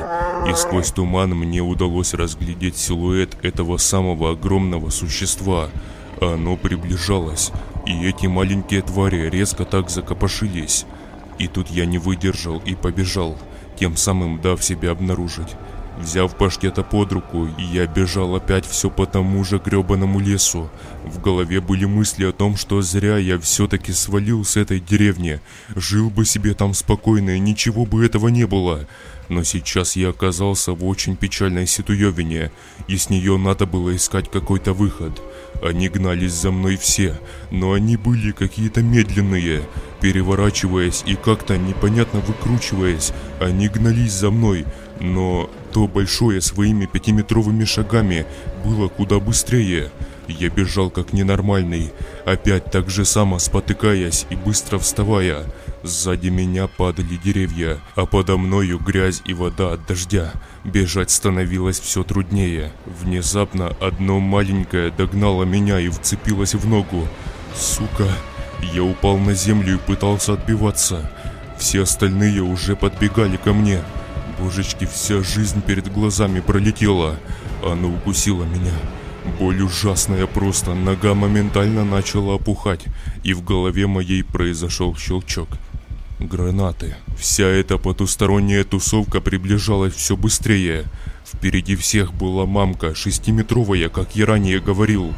Я резко ёбнул эту тварь ногой по голове, а оно отпрыгнуло назад. Достав быстро из портфеля гранату, я выкрутил пробку на рукояти и швырнул ее в толпу этих тварей. Затем для уверочки я бросил вторую. Из последних сил прыгнув за земляную горку, я услышал взрыв. Очень громкий и мощный, а за ним же очень сильный вопль. Достав с рюкзака третью гранату, я кинул ее туда же, в эту шестиметровую дрянь. Опять взрыв. Затем, судя по всему, оно упало. Земля прямо подо мной сотряслась, и я услышал очень много отдаляющихся шагов. Через 10 минут тишина. Гробовая. Было слышно только биение сердца и шум дождя. Я выглянул из своего укрытия. То, что гналось за мной, лежало на земле и стонало. То самое шестиметровое чудище. Боже, оно было ужасное. Граната ему нехило так повредила ноги, и может быть что-то еще, я не знаю, не было особо видно. Достав двухстволку и зарядив в нее два пулевых патрона, я направил ее в сторону головы этого монстра и нажал сразу на два спусковых крючка. И она затихла. Неужели я грохнул его? Я не мог поверить в это. В голове было вроде радость и в одно и то же время недоумение. Почему-то Нога ужасно болела и уже нехило так опухла. На ноге потихоньку образовывался все такой же прыщ, как у тех трупов еще в городе. Этого мне еще не хватало. Я знал, что это хреново может все закончиться. И поэтому, недолго думая, зажав в зубах палку и взяв нож, я начал резать себе ногу. Это было ужасно больно. Просто адская боль. Я кричал, но резал. Тяга к жизни была очень велика. Спустя пару минут мучений я вылил на ногу все тот же шнапс, который в бункере нашел, и быстро замотал рану своей футболкой. Боль была невыносимая, особенно когда шнапсом прижег. Но потом начала потихоньку утихать, и внезапно я увидел это. В небо полетела сигнальная ракета. Люди, черт возьми, они, видимо, услышали взрывы. Я, лежа на земле, выломал себе палку и, облокотившись на нее, как на костыль, с огромным трудом встал на ноги. Туман все так же не пропадал, но и существ уже не было, они, видимо, убежали, испугавшись взрывов. Но спустя минут десять я увидел лучи фонариков в этом гребаном тумане. «Эй, я здесь, помогите!» Ко мне подошел дед. «Ну привет, человек!» «Ну ты красава, я тебе скажу!» Сзади подошла девушка, лет 24, очень красивая, кстати. Видимо, его внучка или дочка, я не знаю. Они взяли меня под руки и поволокли куда-то. Пока волокли, я вырубился. Открыл глаза уже вечером, судя по всему, следующего дня. Это была опять какая-то деревня. Она, как оказалось, недалеко от этого места расположена была. Паштет они тоже забрали. Я проснулся в доме, Рядом сидела та самая девушка. Она сразу предложила мне воды. Я выпил и спросил. «А, а вы кто? Где я?» «Не волнуйся, ты в безопасности. Ты очень много сделал вчера. Отдыхай». «Так, э, а кто вы?» Повторил я, испытывая внутри какое-то умиротворение, что ли. Мы единственные, кто выжил в этой деревне. Меня Кристина зовут, а это дед мой Валера. Я отдыхать сюда приехала к нему, когда напасть это случилось. Вот так и живем тут до сих пор.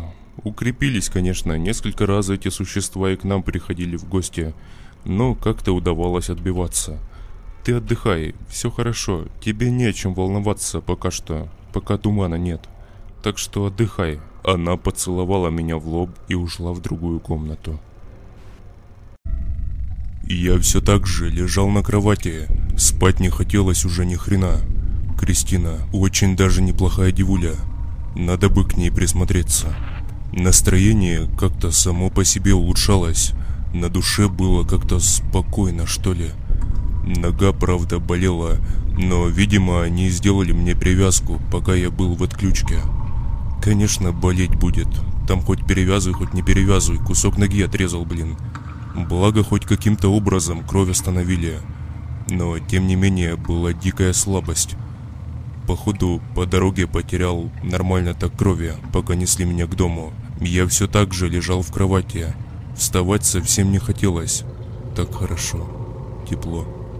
Слава богу, они паштета захватили. Он спал у меня в ногах. Не хотелось больше приключений. Хватит с меня. Наверное, тут и остановлюсь, если дед с Кристиной не против будут, конечно же. Но я думаю, не против. Минут через двадцать в комнату вновь зашла Кристина и принесла мне горячего чаю, села рядом. «На вот, попей, осторожно, горячий». Я поднялся с кровати и взял чашку. «Ты как себя вообще чувствуешь? Как нога?» «Да болит еще, но вроде получше». «Ну, это хорошо», что у тебя случилось вообще? Ты как сюда попал? Да, это очень длинная история. Ну так рассказывай, мы как бы никуда уже не спешим. Или ты не хочешь об этом говорить? Прости тогда. А что мне говорить-то? Я залип на нее, на ее улыбку, глаза, волосы. Сука, еще влюбиться не хватало мне тут. Так, надо держать себя в руках. В общем, я рассказал ей все, что со мной произошло про город, подъезды, Витю, как сюда добрался, как нашел бункер и так далее. Она все это время сидела и стреляла глазами. Это было так отчетливо заметно, хотя я и делал вид, что типа не замечаю. Как дети малые, ей-богу. Живот бурчит у меня ужасно. Жрать хочу, а сказать неловко как-то, что ли. Но Кристина как будто мысли прочитала. Там дедушка в лес пошел, может подстрелить чего. Скоро придет, кушать будем. Пока вот чаек только, ничем угостить не могу, прости. Да ладно, ничего страшного. Она поставила рядом костыли. Ты это, если там, может, в туалет захочешь или покурить выйти, вот костылики. Пользуйся, это бабушкины. Она опустила глаза вниз. Настроение ее изменилось, это было очень хорошо заметно. А с бабушкой-то что? Она не успела в дом забежать, когда туманники пришли. То огромное чудище схватило ее прямо у деда перед носом у двери и резко утащило в туман. А утром ее обглоданное тело мы обнаружили недалеко от леса. Точнее, это даже телом назвать было нельзя. С этим, увы, уже ничего не поделаешь. У меня тоже много родных погибло. Сестра, муж ее, Витя, парень, который от чудища убегал в деревне, где сестра моя жила. Там вообще вся деревня вымерла, никого не осталось. И что это за напасть, никто не знает. Так у нас тоже все село вымерло. Мы вот с дедом успели забежать в дом. У него еще ружье было, немного пострелял, и они ушли. А все остальные погибли. В том числе и бабуля моя. Думали сначала, что туман обычный, а как оказалось, это какая-то нечистая напасть, по-другому не назовешь.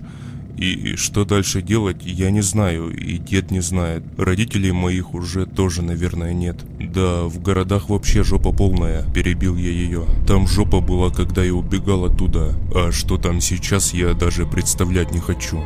Да уж, страшно это все. Несколько раз они приходили, все искали чего-то, вопли такие страшные были. Маленькие эти, слепые, а вот большие, зрячие. Они, как я поняла, маленьких кормят людьми. Но это не точно. Внезапно открылась дверь в доме. Кристина подорвалась с кровати. «Ты отдыхай пока, дед пришел. Сейчас вкусности варганить будем. Я разбужу, если что». Она вышла из комнаты и закрыла за собой дверь. Паштет подбежал ко мне, лег рядом и замурлыкал, а у меня с головы не выходила Кристина. Влюбился, походу, как пацан малолетний, жесть. Во времени я вообще потерялся. Хрен его знает, сколько вообще времени, утро или вечер. Вроде на улице светло еще было, но все так же пасмурно. Думал ориентироваться по солнцу, но его даже видно не было за тучами. Мир стал серым, как тот проклятый туман. И что делать дальше, у меня не было ни малейших догадок. Образ Кристины путался между этими мыслями, и я сам себя не узнаю. Пролежал я так где-то часик, за окном начало темнеть, а через стену я услышал звук шкварчащего масла. Странно, а почему нет тумана? Хотя еще не вечер, только-только начало темнеть. Непонятно, какой сегодня день. Месяц, ничего не понятно. Запах становился все сильнее, и он как будто вытягивал меня из кровати и манил на кухню. Я уже не помню, когда я нормально питался. Хотелось просто сесть за стол и по-человечески поесть, а не как дикарь руками жрать консервы. А тут пахло мясом. Наверное, дед что-то подстрелил, может птицу какую или зайца. Хотя я уже не помню, когда последний раз видел каких-то животных вообще, ну кроме паштета. За эти все дни я не видел ни птиц, ни собак, ни других котов. Как будто вымерли все вместе с людьми. Дверь со скрипом открылась, и в комнату вновь зашла Кристина. «Пойдем кушать, вставай. Не лежать же тебе все время, надо двигаться немного. Давай помогу». Она подошла ко мне и помогла встать. Нога болела, капец просто. Стиснув зубы, я взял костыли и похромал на кухню. Запахи были просто шикарные. У меня непроизвольно текли слюни. Черт, как же вкусно пахнет. Зайдя на кухню, я прихерел. Был накрыт стол. Мясо, картошечка, соленья разные. Я аккуратно сел на стул. Кристина села рядом. Внезапно дед прошипел. «Тихо!» Приставив палец к рту и начал выглядывать в окно. Опять туман. Вон ходят твари, ищут чего-то. Меня трухануло. Нога еще сильнее заболела. Не знаю почему. Кричать хотелось, но я терпел. Так, сейчас тихо вообще, кушаем и ложимся спать. Дай бог не заметят. Дед взялся за ружье. А я инвалид, черт возьми, не дай бог чего-то случится, я же и убежать не смогу. В окно было отчетливо видно силуэты в тумане. Они ходили совсем рядом с домом, издавая какие-то мерзкие звуки. Я даже не знаю, с чем это сравнить. В общем, мы тихонько покушали, нас вроде не слышали. Лампу задули и также тихонько пошли в комнату. Было очень вкусно. Давно я не ел нормальной еды, но вот что странно. Когда ели, я заметил одну хрень. У деда и Кристины тряслись руки. И не то, что от холода там может быть или еще чего-то, а прям сильно тряслись. Я раньше не обращал внимания, а сейчас вот заметил. С чего бы это? Двумя часами позже я понял, с чего это. И что валить отсюда надо как можно скорее. Улеглись мы, значит, по комнатам. Я думал чпокнуть Кристину как-то сегодня, но она, видимо, совсем по-другому воспитана и улеглась спать в комнате с дедом. Там две кровати просто, ну а я типа как в зале. Так вот, лежу трясусь, блин, от этих всех звуков за стенами дома. На удивление, никто не стучит и не ломится в дом. Видимо, нас не учуяли. Внезапно раздался тот самый вопль от их мамки. Хорошо, что мы потушили лампу, так бы жопа была сейчас. Кристина-то говорила, что только большие существа зрячие. Так вот, лежу я, значит, в кровати, а рядом с ней дверь в другую комнату. Слышу шепот, значит, с нее. Что-то Кристина с дедом шепотом обсуждают, да спорят так. Я поднял голову с подушки и прислушался. То, что было услышано мной, повергло меня в такой шок. Все тело сковал ужас безысходности. Сердце заколотилось, и гребаная нога заболела еще больше.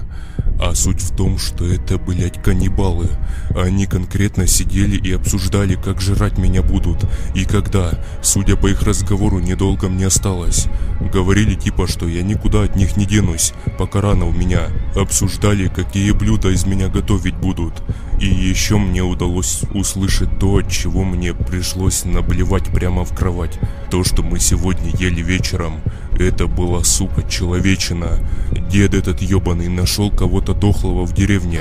То, что не дожрали эти твари. Ну и приготовил это все со специями. Что и незаметно было ничего. Вот почему так вкусно пахло. Вот почему у них тряслись руки, как у Гитлера после Сталинграда. К такому раскладу я не был готов абсолютно. Трясло меня неимоверно. Скорее, не из-за страха, а от безысходности. На улицу нельзя, там эти туманники, как они их называют. Тут еще одни твари в доме на меня глаз положили. Еще обсуждали, сука, что задолбались дохлятину жрать. А тут свежина пришла, сука, что им меня еще на месяц хватит. Твари. Еще нога это твою мать, что же делать? А я, дурак, понадеялся, думал, что останусь. Кристина еще это, блять, понравилось. Ага, людоеды. Интересно, с какого бы она меня места жрать начала, тварь. Так, надо что-то делать. Убегать не вариант, не убегу далеко. Я и так вон по дому с костылем еле передвигаюсь. Кончать их нужно тогда, да и все. Но как же так? Что привело их к такой жизни? Неужели жрать нечего было в деревне? Почему они жрут падаль? Как так получилось? Ладно, этот старый пердун. Так Кристина же хорошая девчонка. Вопросов много, а ответов ни одного. Сидеть и ждать, пока с меня сделают жаркое, я не хочу. Я тихонько встал с кровати, пересиливая ужасную боль в ноге. Также тихонечко я дотянулся до своей двустволки. Благо она вместе с рюкзаком лежала возле двери в моей комнате. Двустволку зарядил все так же тихо и положил рядом с собой под одеяло. Паштет, что ж нам с тобой то везет, то не везет. В ответ на это кот, опустив глаза, лег рядом со мной. Блин, как человек. Все он понимает. Да вот сказать ничего, увы, не может. Спать я уже просто не могу. Мало ли эти решат меня завалить прямо в постели. Я должен быть готов ко всему. И да, это все мне не послышалось там и не показалось. Я конкретно все это отчетливо слышал. За окном все так же слышались вопли, и твари эти ходили прямо под окнами до сих пор. И даже иногда лазили по крыше, это тоже было отчетливо слышно. Я был окружен полностью, и этот факт ел меня изнутри. было страшно. Страшно то, что люди, на которых я понадеялся, оказались тварями не лучше тех, что вылазят из тумана. Я все так же лежал в кровати. Эти за дверью вроде заткнулись, наверное уснули. А я уснуть уже не мог. Лежал все так же в обнимку с ружьем. Внезапно паштет поднял голову и начал всматриваться в дверь. Потом я услышал звук, как идет кто-то. Ёб твою мать, я даже не могу передать словами, как мне было страшно в тот момент. Под одеялом я снял двустволку с предохранителя и все так же держал ее в руках, но ее не было видно. Лежал и притворялся, что сплю. Приоткрыл я, значит, немного один глаз. И вижу, значит, дед этот ебучий крадется ко мне с ножом. Вот и настал тот момент. У меня вновь пролетела перед глазами вся жизнь. Как в прошлый раз в лесу. Видимо, внученьке решил завтрак свеженький приготовить. Но не тут-то было, старая ты сука. Я, несмотря на бешеную боль, перевернулся на спину и по традиции уже, наверное, нажал сразу на два крючка и быстро переломил ствол, зарядил еще один патрон. Видели бы вы его лицо перед смертью, которое за долю секунды разлетелось в дребезги по комнате. Вот тут-то и начался, короче, полный пипец. Выстрел очень громкий был, меня и самого оглушило немного. Он привлек тварей на улице. Знакомый сценарий, не правда ли? В комнату забежала Кристина, а под окнами закопошились туманники и начали бить в окна, двери, бегать по крыше и так далее. Кристина закричала. «Что ты наделал, тварь? Что там, жаркое вкусное получится, сука? Стервятники, как вы докатились к такому? И меня схавать хотели, но не судьба, да?» Держа ее на прицеле, кричал я. Она заплакала. «Не убивай меня, пожалуйста. Это, это он все заставлял меня делать есть эту гадость. Я сидел на кровати и слушал все это. Внезапно окно разбилось. Я повернулся, одно из существ уже начинало залазить в дом. В стволе был один патрон, который благополучно полетел прямо в хлебальник этой твари, тем самым разнеся его так же само, как хлебальник каннибала. Кристина, видимо поняв, что патронов больше нет, набросилась на меня сзади и начала пытаться удушить. Вот же тварь! Она на рану еще своей ногой давить начала. Хоть и девушка, но взялась очень крепко за шею. Видимо, дедуля научил. Стоп, дедуля, нож, точно. Нож лежал недалеко от меня. Только нужно дотянуться к нему. Все опять происходило очень быстро. Крики перемешались с воплями и шагами тварей на улице. Паштет бросился на нее. По итогу она пнула его ногой, и он, крича, улетел метра на три. Испугался и забежал под кровать. Ну, сука, это была последняя капля. Я, собравшись силами, бью ей в живот локтем. Я же вырываюсь, хватаю нож и со всей дури с разворота вставляю его прям ей в лоб. Что нож даже с обратной стороны вылез. Одними тварями меньше. Красивая девчонка была. Почему так все, сука? Когда будет что-то хорошее в моей гребаной жизни? На меня накатило отчаяние. Но было еще одно. Туман тот все так же стоял на улице, и твари все так же пытались проникнуть в дом. Я же, собравшись с мыслями и держась за ногу, быстро зарядил ружье. В окно еще начало одно лезть. Выстрел. Уши опять заложило звон. Но они не уходили, как в прошлый раз. Их было больше, и они все так же пытались пролезть в дом. А патронов-то у меня понты совсем и очередной раз заряжая их в стволы, я заметил интересную вещь. Одно из них уже почти залезло в дом и начало пытаться вытаскивать труп деда в окно. Стоп. Может они подумали, что это им кушать маман принесла или как? Ни хрена не пойму. В общем, я все так же сидел на кровати и наблюдал, как существо в окно вытягивает трупы деда Валеры и Кристины. Я же сидел и не шевелился. В окно было видно отдаляющиеся силуэты, и через пару минут и вовсе пропавшие в тумане наступила гробовая тишина. Неужели опять дорога? Почему все так? Честно говоря, в тот момент мне хотелось покончить с собой и больше не видеть этого ужаса. А паштет что? Куда же он сам? Короче, надо как-то восстанавливаться. Скорее всего, останусь в этой деревне, пока не заживет нога. Других вариантов я просто не вижу. Подсобираю припасов в деревне, что найду. Туман потихоньку начал уходить. Светает.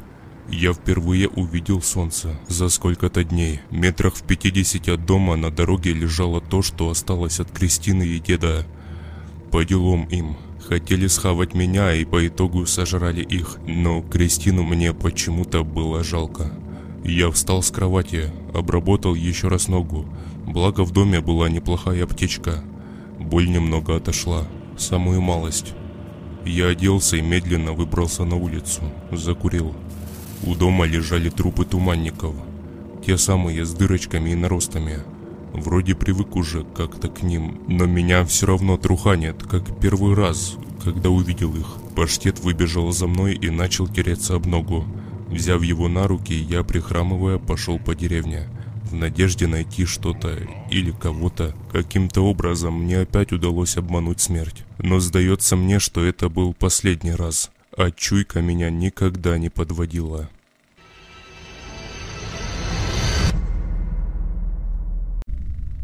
Месяц. Ровно месяц прошел с тех ужасных событий. Почему ничего не писал? А что писать-то? Я просто выживал. В этой же деревне, в этом же доме, где жили каннибалы. Других вариантов просто не было. Нога заживает очень долго. В этой деревне я уже обчистил все дома в поисках воды и еды. С водой дела, конечно, проще, а вот с едой вообще хрень. Раз даже думал пойти поохотиться, так нет ничего в лесах. Вообще ни одной животинки, как будто вымерли все. Все подвалы, схроны, холодильники домов. В этой богом забытой деревне я уже обчистил. Нога еще полностью не зажила, но я уже могу хотя бы передвигаться без костылей, что не может не радовать. С горем пополам я обгородил этот дом, каким-никаким корявеньким забором. Окна заколотил полностью. Да уж, с едой проблемы. Паштет тоже голодает. Надо с этим что-то делать. Да только вот что. Опять идти куда-то? Блин, не вариант. Конечно, хреновое предчувствие у меня. Но больше ничего не остается. Других идей просто нет. Туман все так же появляется каждый вечер. Твари все так же лазят повсюду. Ничего не изменилось. Несколько раз ломились в дом, потому что я неудачно передвигался по нему, то уронив кружку, то скрипнув дверью. Меня сразу замечали и начиналось веселье. Такое чувство, что с каждым днем их становится все больше и больше, а людей все меньше. Но это сейчас заботило меня меньше всего. Главное найти хоть что-то поесть, а там уже проще будет. Еще одна печальная новость, совсем забыл про нее. Наступают холода. Вчера пошел снег. Но он сразу растаял, но факт остается фактом. Нужно как-то перезимовать эту зиму. Это будет очень сложно. Я не знаю, протяну ли, выживу ли. Постараюсь. Надо как-то приготовиться к длинному и опасному походу. Ну никак по-другому. Моих запасов хватает буквально на 3-4 дня. К туманникам уже привык, если честно. Но сейчас у меня такая чуйка, что есть еще на свете чудище. В разы страшнее и опаснее тех, кто бегает сейчас за домом. Вечер уже, думаю, часов может пять. Зима-то началась, рано темнеет уже. И, соответственно, туман наступает раньше. У меня времени с каждым днем все меньше и меньше. Я сидел и снаряжал патроны в дедовский иж, который нашел еще в деревне, где сестра моя жила, и который сколько раз меня выручал. Порох тоже там захватил, если помните. Гильзы и прочие ингредиенты нашел уже в этом доме. У деда каннибала тоже ружье похожее было. Видели бы вы, как я это делал. При свете маленькой свечи, лежа на полу, в дальнем углу комнаты, чтобы не заметили меня большие твари. Судя по всему, они могут светлячка в километре разглядеть, поэтому нужно быть очень аккуратным. Твари все так же ходили во дворе, лазили по крыше, все время что-то ища, тоже, видимо, кушать хотят. Пару раз, кстати, паштет гад своим мяуканьем выдал нас, и начиналась тут звездопляска. Божечки, что же там в городах? Я так далеко от цивилизации, а может недалеко? Хрен его знает, я вообще не знаю, где я нахожусь. Сегодня последний день ночую здесь. Завтра утром соберу рюкзак и в путь. Через пару часов, бесшумно собрав все необходимое, я лег спать. Дом был заколочен полностью, поэтому я как-то чувствовал себя в безопасности, что ли, и мог спокойно засыпать. Часто снились кошмары, Витя, те существа в лесу, которые стояли в метре от меня. От этих снов я часто просыпался в холодном поту. В этот раз я спал спокойно. Ничего не снилось и никто меня не будил. Единственное, что было, так это звуки тех туманников гребаных. Но к ним я уже как-то привык. Я, знаете, уже смирился с тем, что наступил конец. Конец цивилизации и нормальной жизни. Утром тумана, как всегда, не было. Шел мокрый снег с дождем. Погода просто мрак. Повсюду грязь, ветер пробивал до костей. Благо я набрал теплых шмоток из шкафов бывших жильцов деревни. Надеюсь, не замерзну. Завтраком у меня был кусочек уже черствого хлеба, пара маринованных огурцов и кусочек сала. У паштета то же самое, только без огурца. Я собрал в рюкзак все необходимое. Вода, еда, патроны, Вальтер, который в бункере нашел. Вроде все. Еще нож захватил, которым дед меня порезать хотел и небольшой топорик во дворе, на всякий случай. На тот момент я питал себя надеждой, что мне удастся найти других выживших, нормальных выживших. Собрав все и тепло одевшись, я выдвинулся в путь. Паштета все так же держал на поводке из порезанного нацистского флага. Выйдя на дорогу, я пошел вдоль по ней. Не знаю, куда я выйду. Надеюсь, куда-то да выйду. Настроение было паскуднее некуда. Впрочем, такое же, как и погода. Холодный ветер обжигал кожу. Мелкий снег с дождем летели прямо в лицо. Паштета пришлось взять под куртку и нести его на руках. Я шел. Час шел. Второй. Дорога все не заканчивалась. Казалось, что она бесконечная. Усталость и голод начали подбираться ко мне все ближе.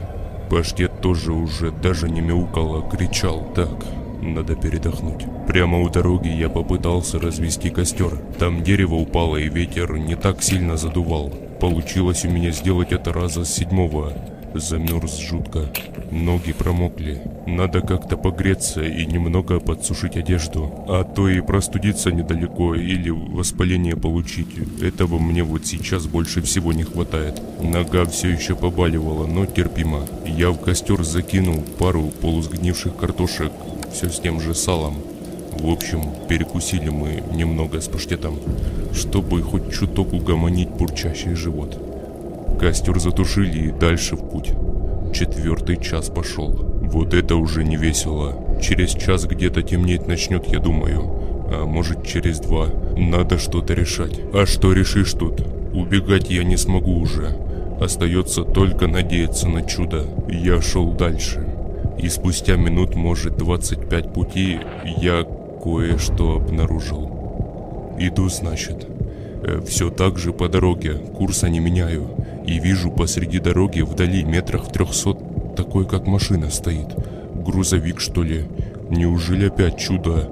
Мое настроение немного приподнялось. Я двинулся туда. Ветер усиливался до такой степени, что мне казалось, меня сейчас просто сдует нахрен. Подошел я, значит, к этому грузовику. И это ужас просто. Это были военные грузовики. Их было два. Один из них это был просто человеческий фарш, смешанный с грудой металла. Меня чуть не стошнило. Кровь уже запеклась, но остатки тел не разлагаются. Наверное, потому что холодно на улице. Не, не знаю. А вот второй вроде целый помятый, но целый. Двери открыты. Видимо, те, кто сидел за рулем и пассажир, начали убегать, тем самым отвлекли на себя твари из тумана. Это же по-любому их рук дело. Солдатики лежали все покусанные. Кто-то с прыщами на голове, а кого-то и вовсе собирать надо по кусочкам. Интересно, куда они ехали? Что везли? Так, нужно все тут обыскать. И, о чудо, куча сухпайков в кузове целого грузовика. Ну как куча, штук, наверное, пять. Некоторые раскрытые, но есть и нетронутые. Видели бы вы, как я на них напал. Консервы, галеты, все это поглощалось мной и паштетом. но не в больших количествах, иначе хреново желудку будет, я читал это где-то просто. Далее я залез в кабину. Пол кабины было в крови и в какой-то желтой жиже. На полу лежали гильзы. Видимо, солдатики отстреливались, но не помогло. Эх, сколько же я уже смертей навидался в этом тумане гребаном, и сколько еще предстоит увидеть. Если выживу, конечно. В кабине ничего интересного. Я вышел и пошел ко второму грузовику, который, как я сказал ранее, был похож на фарш. Я не могу сказать, что с ним сделали, но это просто жесть. Как будто в него мина попала, ей-богу. И именно возле этого раздолбанного грузовика я нашел пару интересных вещей. Рядом калаш валялся, грязный и засыпанный мокрым снегом. Чуть дальше рация и планшетка военная. А вот это мой шанс. Я как дикарь бросился к этой самой планшетке. Там была карта местности и разные отметки. Так, что тут у нас? Ага. Что? Буквально в 30 километрах от меня что-то было. Туда указывали стрелки на карте, и, видимо, вояки эти туда и двигались, или не туда. Но что там на этом месте? Ничего не понять. Надо ехать туда, может выжившие там, черт. И я взял рацию, с собой калаш тоже прихватил. Теперь я хотя бы в курсе, где я нахожусь. Офицер покойный уже, видимо, в разгар страшных событий успел поставить отметку на карте, в том месте, где это все случилось. До ближайшего населенного пункта мне еще километров 150. Пешком я не дочапаю, может грузовик заведется. Чем черт не шутит. Я открыл дверь, залез в кабину. Более-менее целого грузовика. Паштета посадил рядом на сиденье и попытался его завести. Раза с третьего двигатель заревел. Я захлопнул дверь и тронулся. Этот гребаный двойной выжим сцепления никогда он мне не давался. Но когда жить хочешь, надо уметь выкрутиться с любых ситуевин, любой сложности. Еду. Параллельно с рулежкой кручу рацию. И внезапно поймался сигнал. Я резко остановил машину. Что? По рации были какие-то вроде переговоры что ли? Военных. Какие-то ракеты, пропажа грузовиков, солдат, команда уничтожить. Чего, блин? Все это обсуждалось в эфире. Я не знаю, может мне не так послышалось, но э, это было что-то похожее именно на эти слова. Затем все это прервалось. Недолго музыка играла, недолго фраер танцевал. Я вновь завел двигатель и поехал. Горючки было катастрофически мало, хоть бы куда-то доехать, и кажется у меня хреновые новости. Темнеет, и опускается туман. Как бы не закончить так же, как и те солдатики. Переждать нужно, или хрен его знает, что делать. Немного подумав, я решил, буду идти на прорыв. Заметят по-любому меня твари эти. Тут тебе и фары, и звук. Задолбался я прятаться, если честно. Я прибавил газу. Уже начали слышаться вопли этих зверей. И земля начала содрогаться. Я даже в грузовике это чувствовал. Паштет забежал под сиденье. Туман сгущался все больше и больше. Уже было почти ничего не видно. Но я ехал, рискуя абсолютно всем, что у меня есть. И тут удар справа по кузову, затем слева. Но я ехал, выравнивая руль. Благо машина тяжелая и перевернуть ее нелегко. Затем что-то запрыгнуло в кузов. В зеркалах заднего вида было отчетливо видно. Это были не те твари, как в прошлые разы, к которым я привык. Вот тут меня опять как кипятком окатило. Они были больше, длиннее. Не 6 метров, конечно, но метра два с половиной точно. Лица были как будто человеческие, глаза и огромная пасть с зубами, которая занимала место от головы до туловища, и шеи не было совсем. Судя по всему, они были зрячие. И это вообще хреново. Видимо, в этих краях только такие водятся. Я начал вилять по дороге в надежде сбросить эту нечисть, которая прицепилась к машине, но никак не получалось. Одной рукой, держа руль, я второй достал из портфеля Вальтер и начал полить из него в окно по этим тварям. Сделал я это, конечно же, зря, но по-другому никак. А почему зря? Да потому что они как озверели. Удары по машине были еще сильнее и еще чаще. И мне это не нравилось, потому что машина при ударах начала потихоньку отрываться от дороги. А пули не брали их. Я стреляю, а им насрать вообще. Как гнались и били в машину, так и дальше это продолжалось. Я опять очень близок к смерти. И еще больше меня приблизило к ней то, что грузовик просто заглох и остановился посредине дороги. В радиоэфире я услышал голос. «Вижу грузовик, за ним гонятся. Что прикажете делать, командир?» «Это про меня, что ли? Люди в этой глуши?» Твари окружали машину. Они били ее, пытались перевернуть и попасть внутрь, но я не давал им этого сделать. Я собрал все оставшиеся силы, достал автомат, ружье, топорик и начал отбиваться. Выстрелы, удары. Я махал топором и ножом, затем бросал их, брал огнестрел и стрелял опять. Те, кто пытались проникнуть в машину, были явно не теми, кто гнался за мной тогда в лесу. Похожи, но не они. Это были вообще стрёмные. Хотя те тоже не красавчики. У них на пальцах были какие-то вроде шипы, но и нетрудно догадаться, что лучше избегать контакта с ними. Я зарядил в двухстволку опять два патрона. Выстрел. Второй. В эфире слышалось. «Командир, там человек, стрельба, помочь нужно. Обсели его твари эти, со всех сторон прут. Добро, бери ребят, вытягивайте его». И буквально после этих слов я услышал выстрелы. Много выстрелов. Очередями одиночными. В один момент они утихли. И я почувствовал, как содрогается подо мной земля. Мелочь разбежалась, и послышался, ну, очень громкий вопль. Это было совсем не то, что орало тогда, это было что-то существенно большее. Внезапно я почувствовал, что машина поднимается. Видимо, то, что кричало, начало поднимать грузовик. «Командир, тут что-то очень большое появилось. Оно грузовик поднимает. Мы такого не видели еще. Колян, тащи РПГ!» Затем взрыв. Я чувствую, машина падает. Последнее, что я помню, это как грохнулся лбом об торпеду и отключился. Пришел в себя от пощечин, довольно-таки сильных, я вам скажу. «Э, парень, ты кто? Ты как на грузовике оказался? Отвечай быстро!» Первая мысль, где паштет? То эти люди. Я... Я, Юра, на дороге грузовик нашел. Там солдаты мертвые были. Я осмотрелся, было уже светло и тумана не было.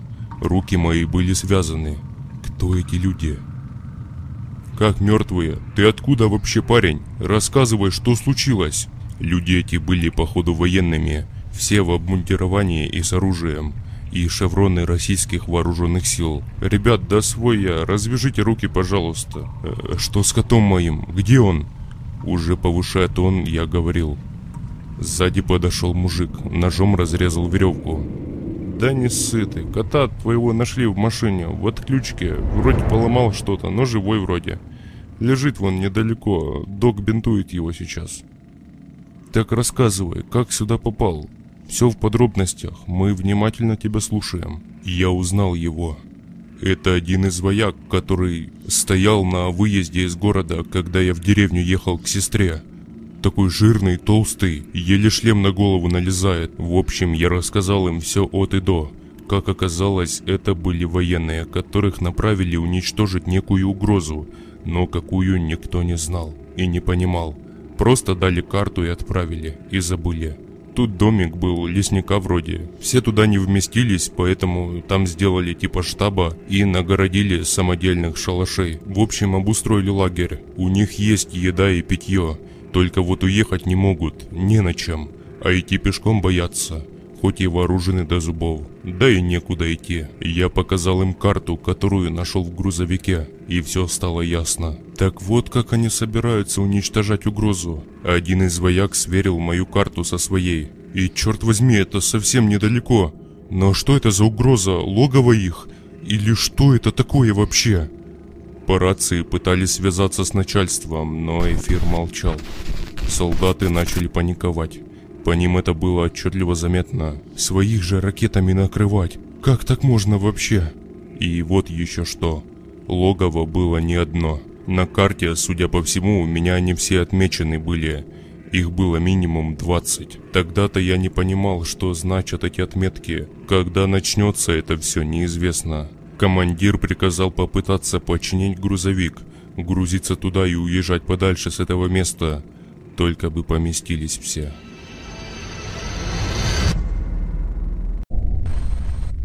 Грузовик упал метров с двух. Сильно повредилась ходовая. С двигателем вроде все нормально, хотя мне казалось, что он просто выпал. С коробкой тоже все нормально. Масло, правда, вытекло немного, но благо у ребят есть все необходимое. Нужно дня два времени. Надеюсь, успеем. Скорее всего, в нашу область будут нанесены авиаудары или ракетные удары, я толком и не понял. На карте совсем рядом с лагерем военных есть отметки. Как сказал Юра, радист, тезка мой, кстати. Обычно так на картах обозначают координаты ударов. Я не знаю, через сколько это все случится и сколько у нас осталось времени. И никто из ребят не знает. Их было 9 из 20. Эту группу послали уничтожить некую угрозу в этой области. Но что за угроза, так никто и не объяснил. Дали карту и послали на убой. Так говорил мне Владимир Андреевич. Фамилию называть не буду, так как он попросил этого не делать. Это был мужик в возрасте, лет 45 может, а может и полтинник даже. По нему видно было, что это закаленный вояка. Прошел несколько военных конфликтов. Видел многое, смерти. И все ужасы войны человек испытал на себе. А вот такого еще не видал. Это, кстати, был главный тут, Полковник вроде. Или хрен его знает, я не особо разбираюсь в воинских званиях. Но все называли его командир. Иногда даже командир Андреевич. Армейским уставом тут и не пахло. Это была семья. По-другому не могу сказать, а Андреевича уважали и слушали здесь за возраст и опыт, а не за звезды на погонах. Мы сидели у керосиновой лампы в доме лесника, а, точнее в штабе, Юра, который мой тезка, сидел тоже тут и пытался выйти на связь. И почти целый день уже крутил в руках рацию. Но все безуспешно. Все нервничали. Особая напряженность была видна на лице Андреича. Послали, сука, как щенят на убой. Теперь и жди, когда прилетит. Не нравится мне все это. Юр, ну что там? Вообще ни черта. Шипит и все. Валить надо отсюда. И чем дальше, тем лучше. Дай бог, чтобы машину починили. Бог? Какой бог? Его нет. Запомни это, пацан. А если бы он был, мы бы не попали в эту залупу. Да ладно, вы чего? Фраза такая просто. Ты пойми, я уже потерял 11 ребят. Хороших ребят. Их просто поразрывали на части и сожрали. На моих глазах. Эти отморозки, что остались со мной. Это... это моя семья. Я сомневаюсь, что остался у меня кто-то дома. И если я потеряю этих девятерых человек, то я застрелюсь к чертям и дело с концами. Да брось ты, Андреич. Какое застрелиться? Мы выберемся отсюда. Все будет нормально. Продолжая искать сигнал, бормотал Юра. Это, командир, а как вы сейчас вообще от них защищаетесь? Лагерь же не обгорожен ничем, лес вокруг. И к вам ведь свободный доступ вообще. Да у нас тут есть умелец. Мишка сапер. Тут столько растяжек понаставлял, что ни одна тварь не пролезет. Он, кстати, сейчас с Саней крутит грузовик. Жирный такой. Видел, может? Да видел я его, как только с города уезжал. В первый день этого ужаса. Да стоял он как раз на въезде. Рассказывал уж какой там ужас происходил. Людей штабелями вывозили. Грузовиками. За город куда-то. А там то ли жгли, то ли взрывали. Я не знаю. Опустив голову, сказал командир. Затем он нагнулся ко мне и прошептал. Говорят, что эти люди в тех тварей в тумане превращались. Поэтому и уничтожали их. Но я ничего не утверждаю. Откуда-то же повылезали эти паскуды, которые первые появились. А откуда хрен его знает? Чуйка у меня, что именно с тех мест, которые обозначены на твоей карте, парень. Дай-ка еще раз взглянуть. Я протянул ему карту, а сам вышел на улицу. Ремонт грузовика шел полным ходом. Парни даже яму решили выкопать вручную, как на СТО, блин. Что-то крутили, смеялись и матерились друг на друга. Но нотка тревоги чувствовалась в каждом из них. Кто-то готовил кушать, кто-то чистил оружие. В общем, все занимались своими делами.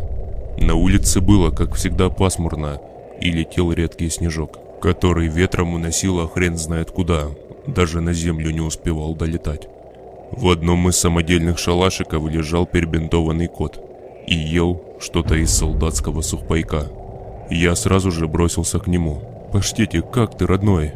Он отвлекся от трапезы и замурлыкал. Радостными глазами глянул на меня. «Ну что ты, котяра, ну как так-то?» Он опустил голову. «Я же говорил, все понимают они как люди». Я сидел у шалаша и гладил своего любимого котяру. В это же время из домика вышел командир и позвал всех к себе. В сию же секунду все побросали прежние дела и пошагали в штаб. Андреич стоял с таким лицом, как будто видит нас в последний раз. Значит так, ребят, расклад такой. Хреновенький, конечно. Мишка, Саш, сколько вам еще времени нужно? А сколько есть, Андреич? Меньше суток. Это учитывая, что... Что туман наступит примерно через три часа. Надо поторопиться, ребят. Времени катастрофически мало. «Так а что там случилось, Андреич?» – спросил Тёма, видимо, самый молодой боец отряда. Да он, Юрка сейчас все расскажет. Короче, мужики, сигнал поймал. Пролетит завтра. Остается только молить Бога, что не ядерка. Надеюсь, градами поливать будут. Или ураганами. Я не знаю. Они с беспилотника засекли место, откуда туман появляется. И, судя по всему, твари вылазят. Я смог перехватить примерные координаты. И суть в том, что они совпадают с отметками на юрной карте. И находятся совсем близко. Нас зацепят по-любому. По-любому валить нужно как можно быстрее. Около нас таких точек штук пять. Я попытался им что-то сказать, но меня не услышали. Юра развернул мою карту и показал, куда будут нанесены удары. Все смотрели. Внезапно Миша, который сапер, жирный, указал пальцем на одну точку. Сюда же трупов свозили. С города. Жесть какая, они что, по трупам долбить собрались что ли? Да они же в твари превращаются и нормальных людей жрут, твою мать! Ввязался в разговор командир. «Ребят, сюда!» — сказал Юра радист. «Смотрите сюда. Дорога отсюда только одна, и на ней отметка километров через пять. Там, судя по всему, что-то есть. И если уходить, то только так. Можно сказать, что мы окружены короче». Что ж, тогда рискнем. Миш, Саш, давайте быстрее, мужики. На вас вся надежда. И аккуратнее. Туман скоро. Есть, сэр. Улыбаясь, крикнули парни. С типа американским акцентом. Вот дурачки. Давайте. Мы в случае чего прикроем. Я вновь пошел к паштету. Надо бы его в дом забрать, а то замерзнет тут бедолага. Я взял его на руки и понес в дом. Не успел я дойти к дому, как увидел, что начинает сгущаться туманище. Я ускорил шаг. Все ребята тоже бросились в дом, кроме Санька и Миши, которые возились с грузовиком. Командир позвал их. Парни, забейте, давайте к нам. Хреновые предчувствия у меня. Сюда, быстро! Сейчас, командир, чуток осталось. Вы что, хреново слышите? Сюда я сказал! Я уже стоял на входе в дом, и наблюдал движущиеся силуэты в тумане. Все опять происходило очень быстро. Буквально пять минут назад все было нормально, и вот сейчас уже туман этот долбанный. Из леса послышался вопль. Вы что, вообще конченые? Я сказал сюда, в дом, быстро! Разрывался Андреич. И буквально сразу же послышался взрыв. Кто-то, видимо, попал на растяжку, поставленную Мишей. А потом я увидел то, чего я не видал до сих пор никогда. То, что, видимо, в прошлый раз подняло грузовик со мной и паштетом внутри. То, что, судя по всему, и зародило этот туман. И всех тварей, находящихся в нем. Стоим мы, значит, у дома, ждем ребят. И видим, как деревья, силуэты которых видны в тумане, начинают подниматься и падать. Подымались эти деревья метров на сорок, ей-богу. Мы стояли оцепеневшие. Я, ребята, Юра радист, командир, который непроизвольно крестился, хотя и не верил никогда в Бога, и повторял. Божечки, что же это такое? Оно подымалось вдали. Тварь, гигантская. Силуэт его был отчетливо видно даже среди густющего тумана. Оно было просто огромное. Земля начала содрогаться под нами. Деревья падали на землю. Оно, видимо, затаивалось где-то там в земле, блядь. Или я не знаю даже, как это можно объяснить. Ребята пооткрывали рты и просто пялились на это действо. Затем очень сильно затрясла земля под ногами. Оно приближалось. Крики и вопли его было слышно все отчетливее. «Бегите сюда, идиоты, сука!» Крикнул командир Миша и Саша и уже вышел даже из веранды на улицу. «Сейчас поедем, командир!» Донеслись крики из тумана. «Вы идиоты, блядь, я вас сам расстреляю сейчас!» В ответ ничего не было. Так, ребят, я побежал к парням на улице, а вы заперли дверь быстро и сидите, не рыпайтесь. Андреич схватил автомат и выбежал на улицу, и через несколько секунд просто растворился в тумане. Все остальные же сидели в доме, и то и дело, что всматривались в окна в надежде на скорое возвращение командира. Сидели в абсолютной тишине. За домом раздавались вопли этих тварей, и очень страшный и громкий крик той огромной паскуды.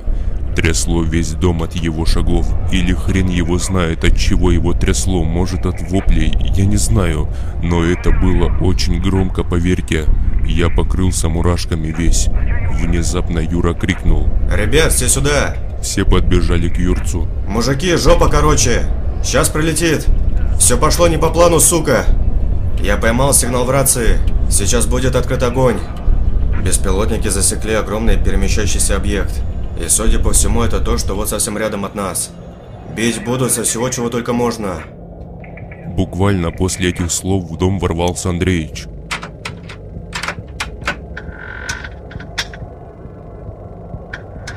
Мужики, собираемся и бегом в машину. Ребят больше нет. Мишки. Как нет? Да вот так нет, придурок. Поздно побежал я за ними. Прибежал к машине, а от них только конечности пооставались. И то не все. Уже в отчаянии, бросая свой автомат, кричал Андреич. Командир, Пробормотал Юра. через 10 минут жопа. Планы поменялись. Засекли тварь огромную с беспилотника. Сейчас бить начнут. Значит так, все собираемся, берем все самое необходимое и бегом в машину. Юрец, ты на опыте. Давай за руль. Приказал мне Андреич. Мы все собрались и выбежали на улицу. Я же, держа в руках паштета, бежал впереди всех. А шаги той огромной твари все приближались. А маленькие уже бегали совсем близко, как будто чувствовали, сука, что жопа им скоро. Копошились так. Только бы успеть, только бы успеть. Я запрыгнул в грузовик. За мной запрыгнул Андреич. Все остальные в кузов. Трогай, парень. Быстрее, быстрее! Я трясущимися руками повернул ключ в зажигании. Двигатель заревел. Надеюсь, хоть куда-то доедем. Сзади послышались выстрелы и вопли. Затем сильный удар в бок. Двигатель заглох. Сука! Выкрикнул Андреич, высунув калаш в окно и начав палить из него в то, что ударило по машине. Я повернул ключ еще раз. Двигатель опять загудел. Я воткнул первую и тронулся. Вторая, третья. Ни черта не видно вообще. Фары побитые. Остается надеяться лишь на чудо. Сзади все так же слышались выстрелы. Парни, наверное, отстреливаются. Затем опять послышался жуткий и очень громкий крик этого огромного существа. Я, если честно, даже не понял, как оно выглядит. Но в том, что оно было, не было ни единого сомнения. Его засекли беспилотники. Да и мы же силуэт в тумане видели. А пока что мелкие твари гнались за нами. Бежали с огромной скоростью. Совсем рядом с грузовиком. Горючки очень мало. Внезапно перед машиной появилась огромная нога. Это было как, как я не знаю, как будто огромное дерево. Черт, оно над нами, твою мать! Левее, Юра! Левее, бери, объезжай! Иначе слежем прямо тут, сука! Он схватил руль и резко крутанул его влево. Затем все затряслось. Жуткий гул раздался в небе. Затем взрывы. Много взрывов, которые перемешались с криками этого существа. Машину просто подкидывало и сотрясало. Так вот откуда они появляются. Все встает на свои места. От взрывов позакладывало уши. Я начал теряться. Раздавался приглушенный крик Андреича. Затем что-то взорвалось сзади. Грузовик подбросило вверх, перевернуло и все закончилось. Я открыл глаза минут через 20, наверное. По крайней мере, так показывали механические часы командира, лежавшего рядом со мной. Паштет также лежал рядом. Было видно, что он уже на грани. Еще чуток и его не станет. У меня башка не варила. Уши все так же были заложены. Командир лежал рядом без сознания. Я выкарабкался из кабины перевернутого КамАЗа. Были слышны выстрелы, очереди с автоматов. Ребята, что в кузове были, отстреливались от тварей, которых бесконечное количество перло из тумана. Взрывы не переставали разноситься, но уже вдали. Рядом же были только выстрелы, которые тоже со временем утихли. Туман потихоньку начал исчезать.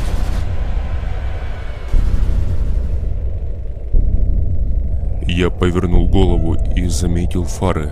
Вдали метрах в четырехсот. Это были другие военные. Подъехав к нам ближе, они повыпрыгивали из БМП и бросились к нам. Держитесь, ребята. Грузите их быстро. Вон тот в кабине. Быстро в машину его, он много крови потерял. Я поднялся на ноги, достал паштета. Все это время смотря на военных, которые пытались привести в чувство ребят из кузова. Юрка погиб, и еще несколько ребят тоже. Три человека осталось. Внезапно ко мне подбежал вояка, сказав мне. Как вы тут оказались? Рация же есть, почему вы не связались? Почему связи не было, ребят? Мы сделали это, слышишь, парень? Мы накрыли источники тумана, все кончено, слышишь? Я же стоял контуженный, держа в руках паштета, и до сих пор ничего не понимая смотрел прямо в глаза солдату, который пытался меня привести в себя легкими толчками в грудь. Затем он взял меня под руку. Ему помог другой солдат, они погрузили меня в машину, в такой же грузовик, кстати, и увезли. Прошло три месяца. Человечество строит новую жизнь. За все это время погибло очень много людей. Миллионы по всему миру. Я оказался прав в самом начале. Это действительно была катастрофа мирового масштаба. Но также много людей уцелели, в том числе и я. Юра, у которого есть кот-паштет, который пережил весь этот ужас. Несколько раз был на волосок от смерти. Что-то в этом мире есть. Что-то паранормальное, необъяснимое. Иначе я не могу объяснить, как я спасся. Как я уцелел. Как уцелел паштет, я не знаю. Я не могу это объяснить. А хотя, может, это просто везение. Владимир Андреевич жив, но остался инвалидом. Другие ребята тоже целы. Паштет жив и здоров. Он бегает вокруг меня и просится на руки. Люди отстраиваются заново и заново отстраивают цивилизацию. По крайней мере у нас. Не знаю, как там в других странах и регионах. Ракетным ударом уничтожили большинство огромных тварей, которые и порождали туман, и всех этих маленьких чудищ. Также были уничтожены братские могилы, если так можно назвать, в которых валялись тела погибших, ну и которые впоследствии превращались в таких же маленьких чудищ. Я не знаю, почему не сделали этого раньше. Я не знаю, почему туман не начался раньше. Но знаю одно, что твари эти, большие, сидели в недрах земли и ждали своего звездного часа. Я вернулся в свой город, в свою квартиру, в которой ничего абсолютно не изменилось, кроме толстенного слоя пыли и обсыпанной штукатурки. Сейчас рожу умою и буду пытаться начать жить с чистого листа.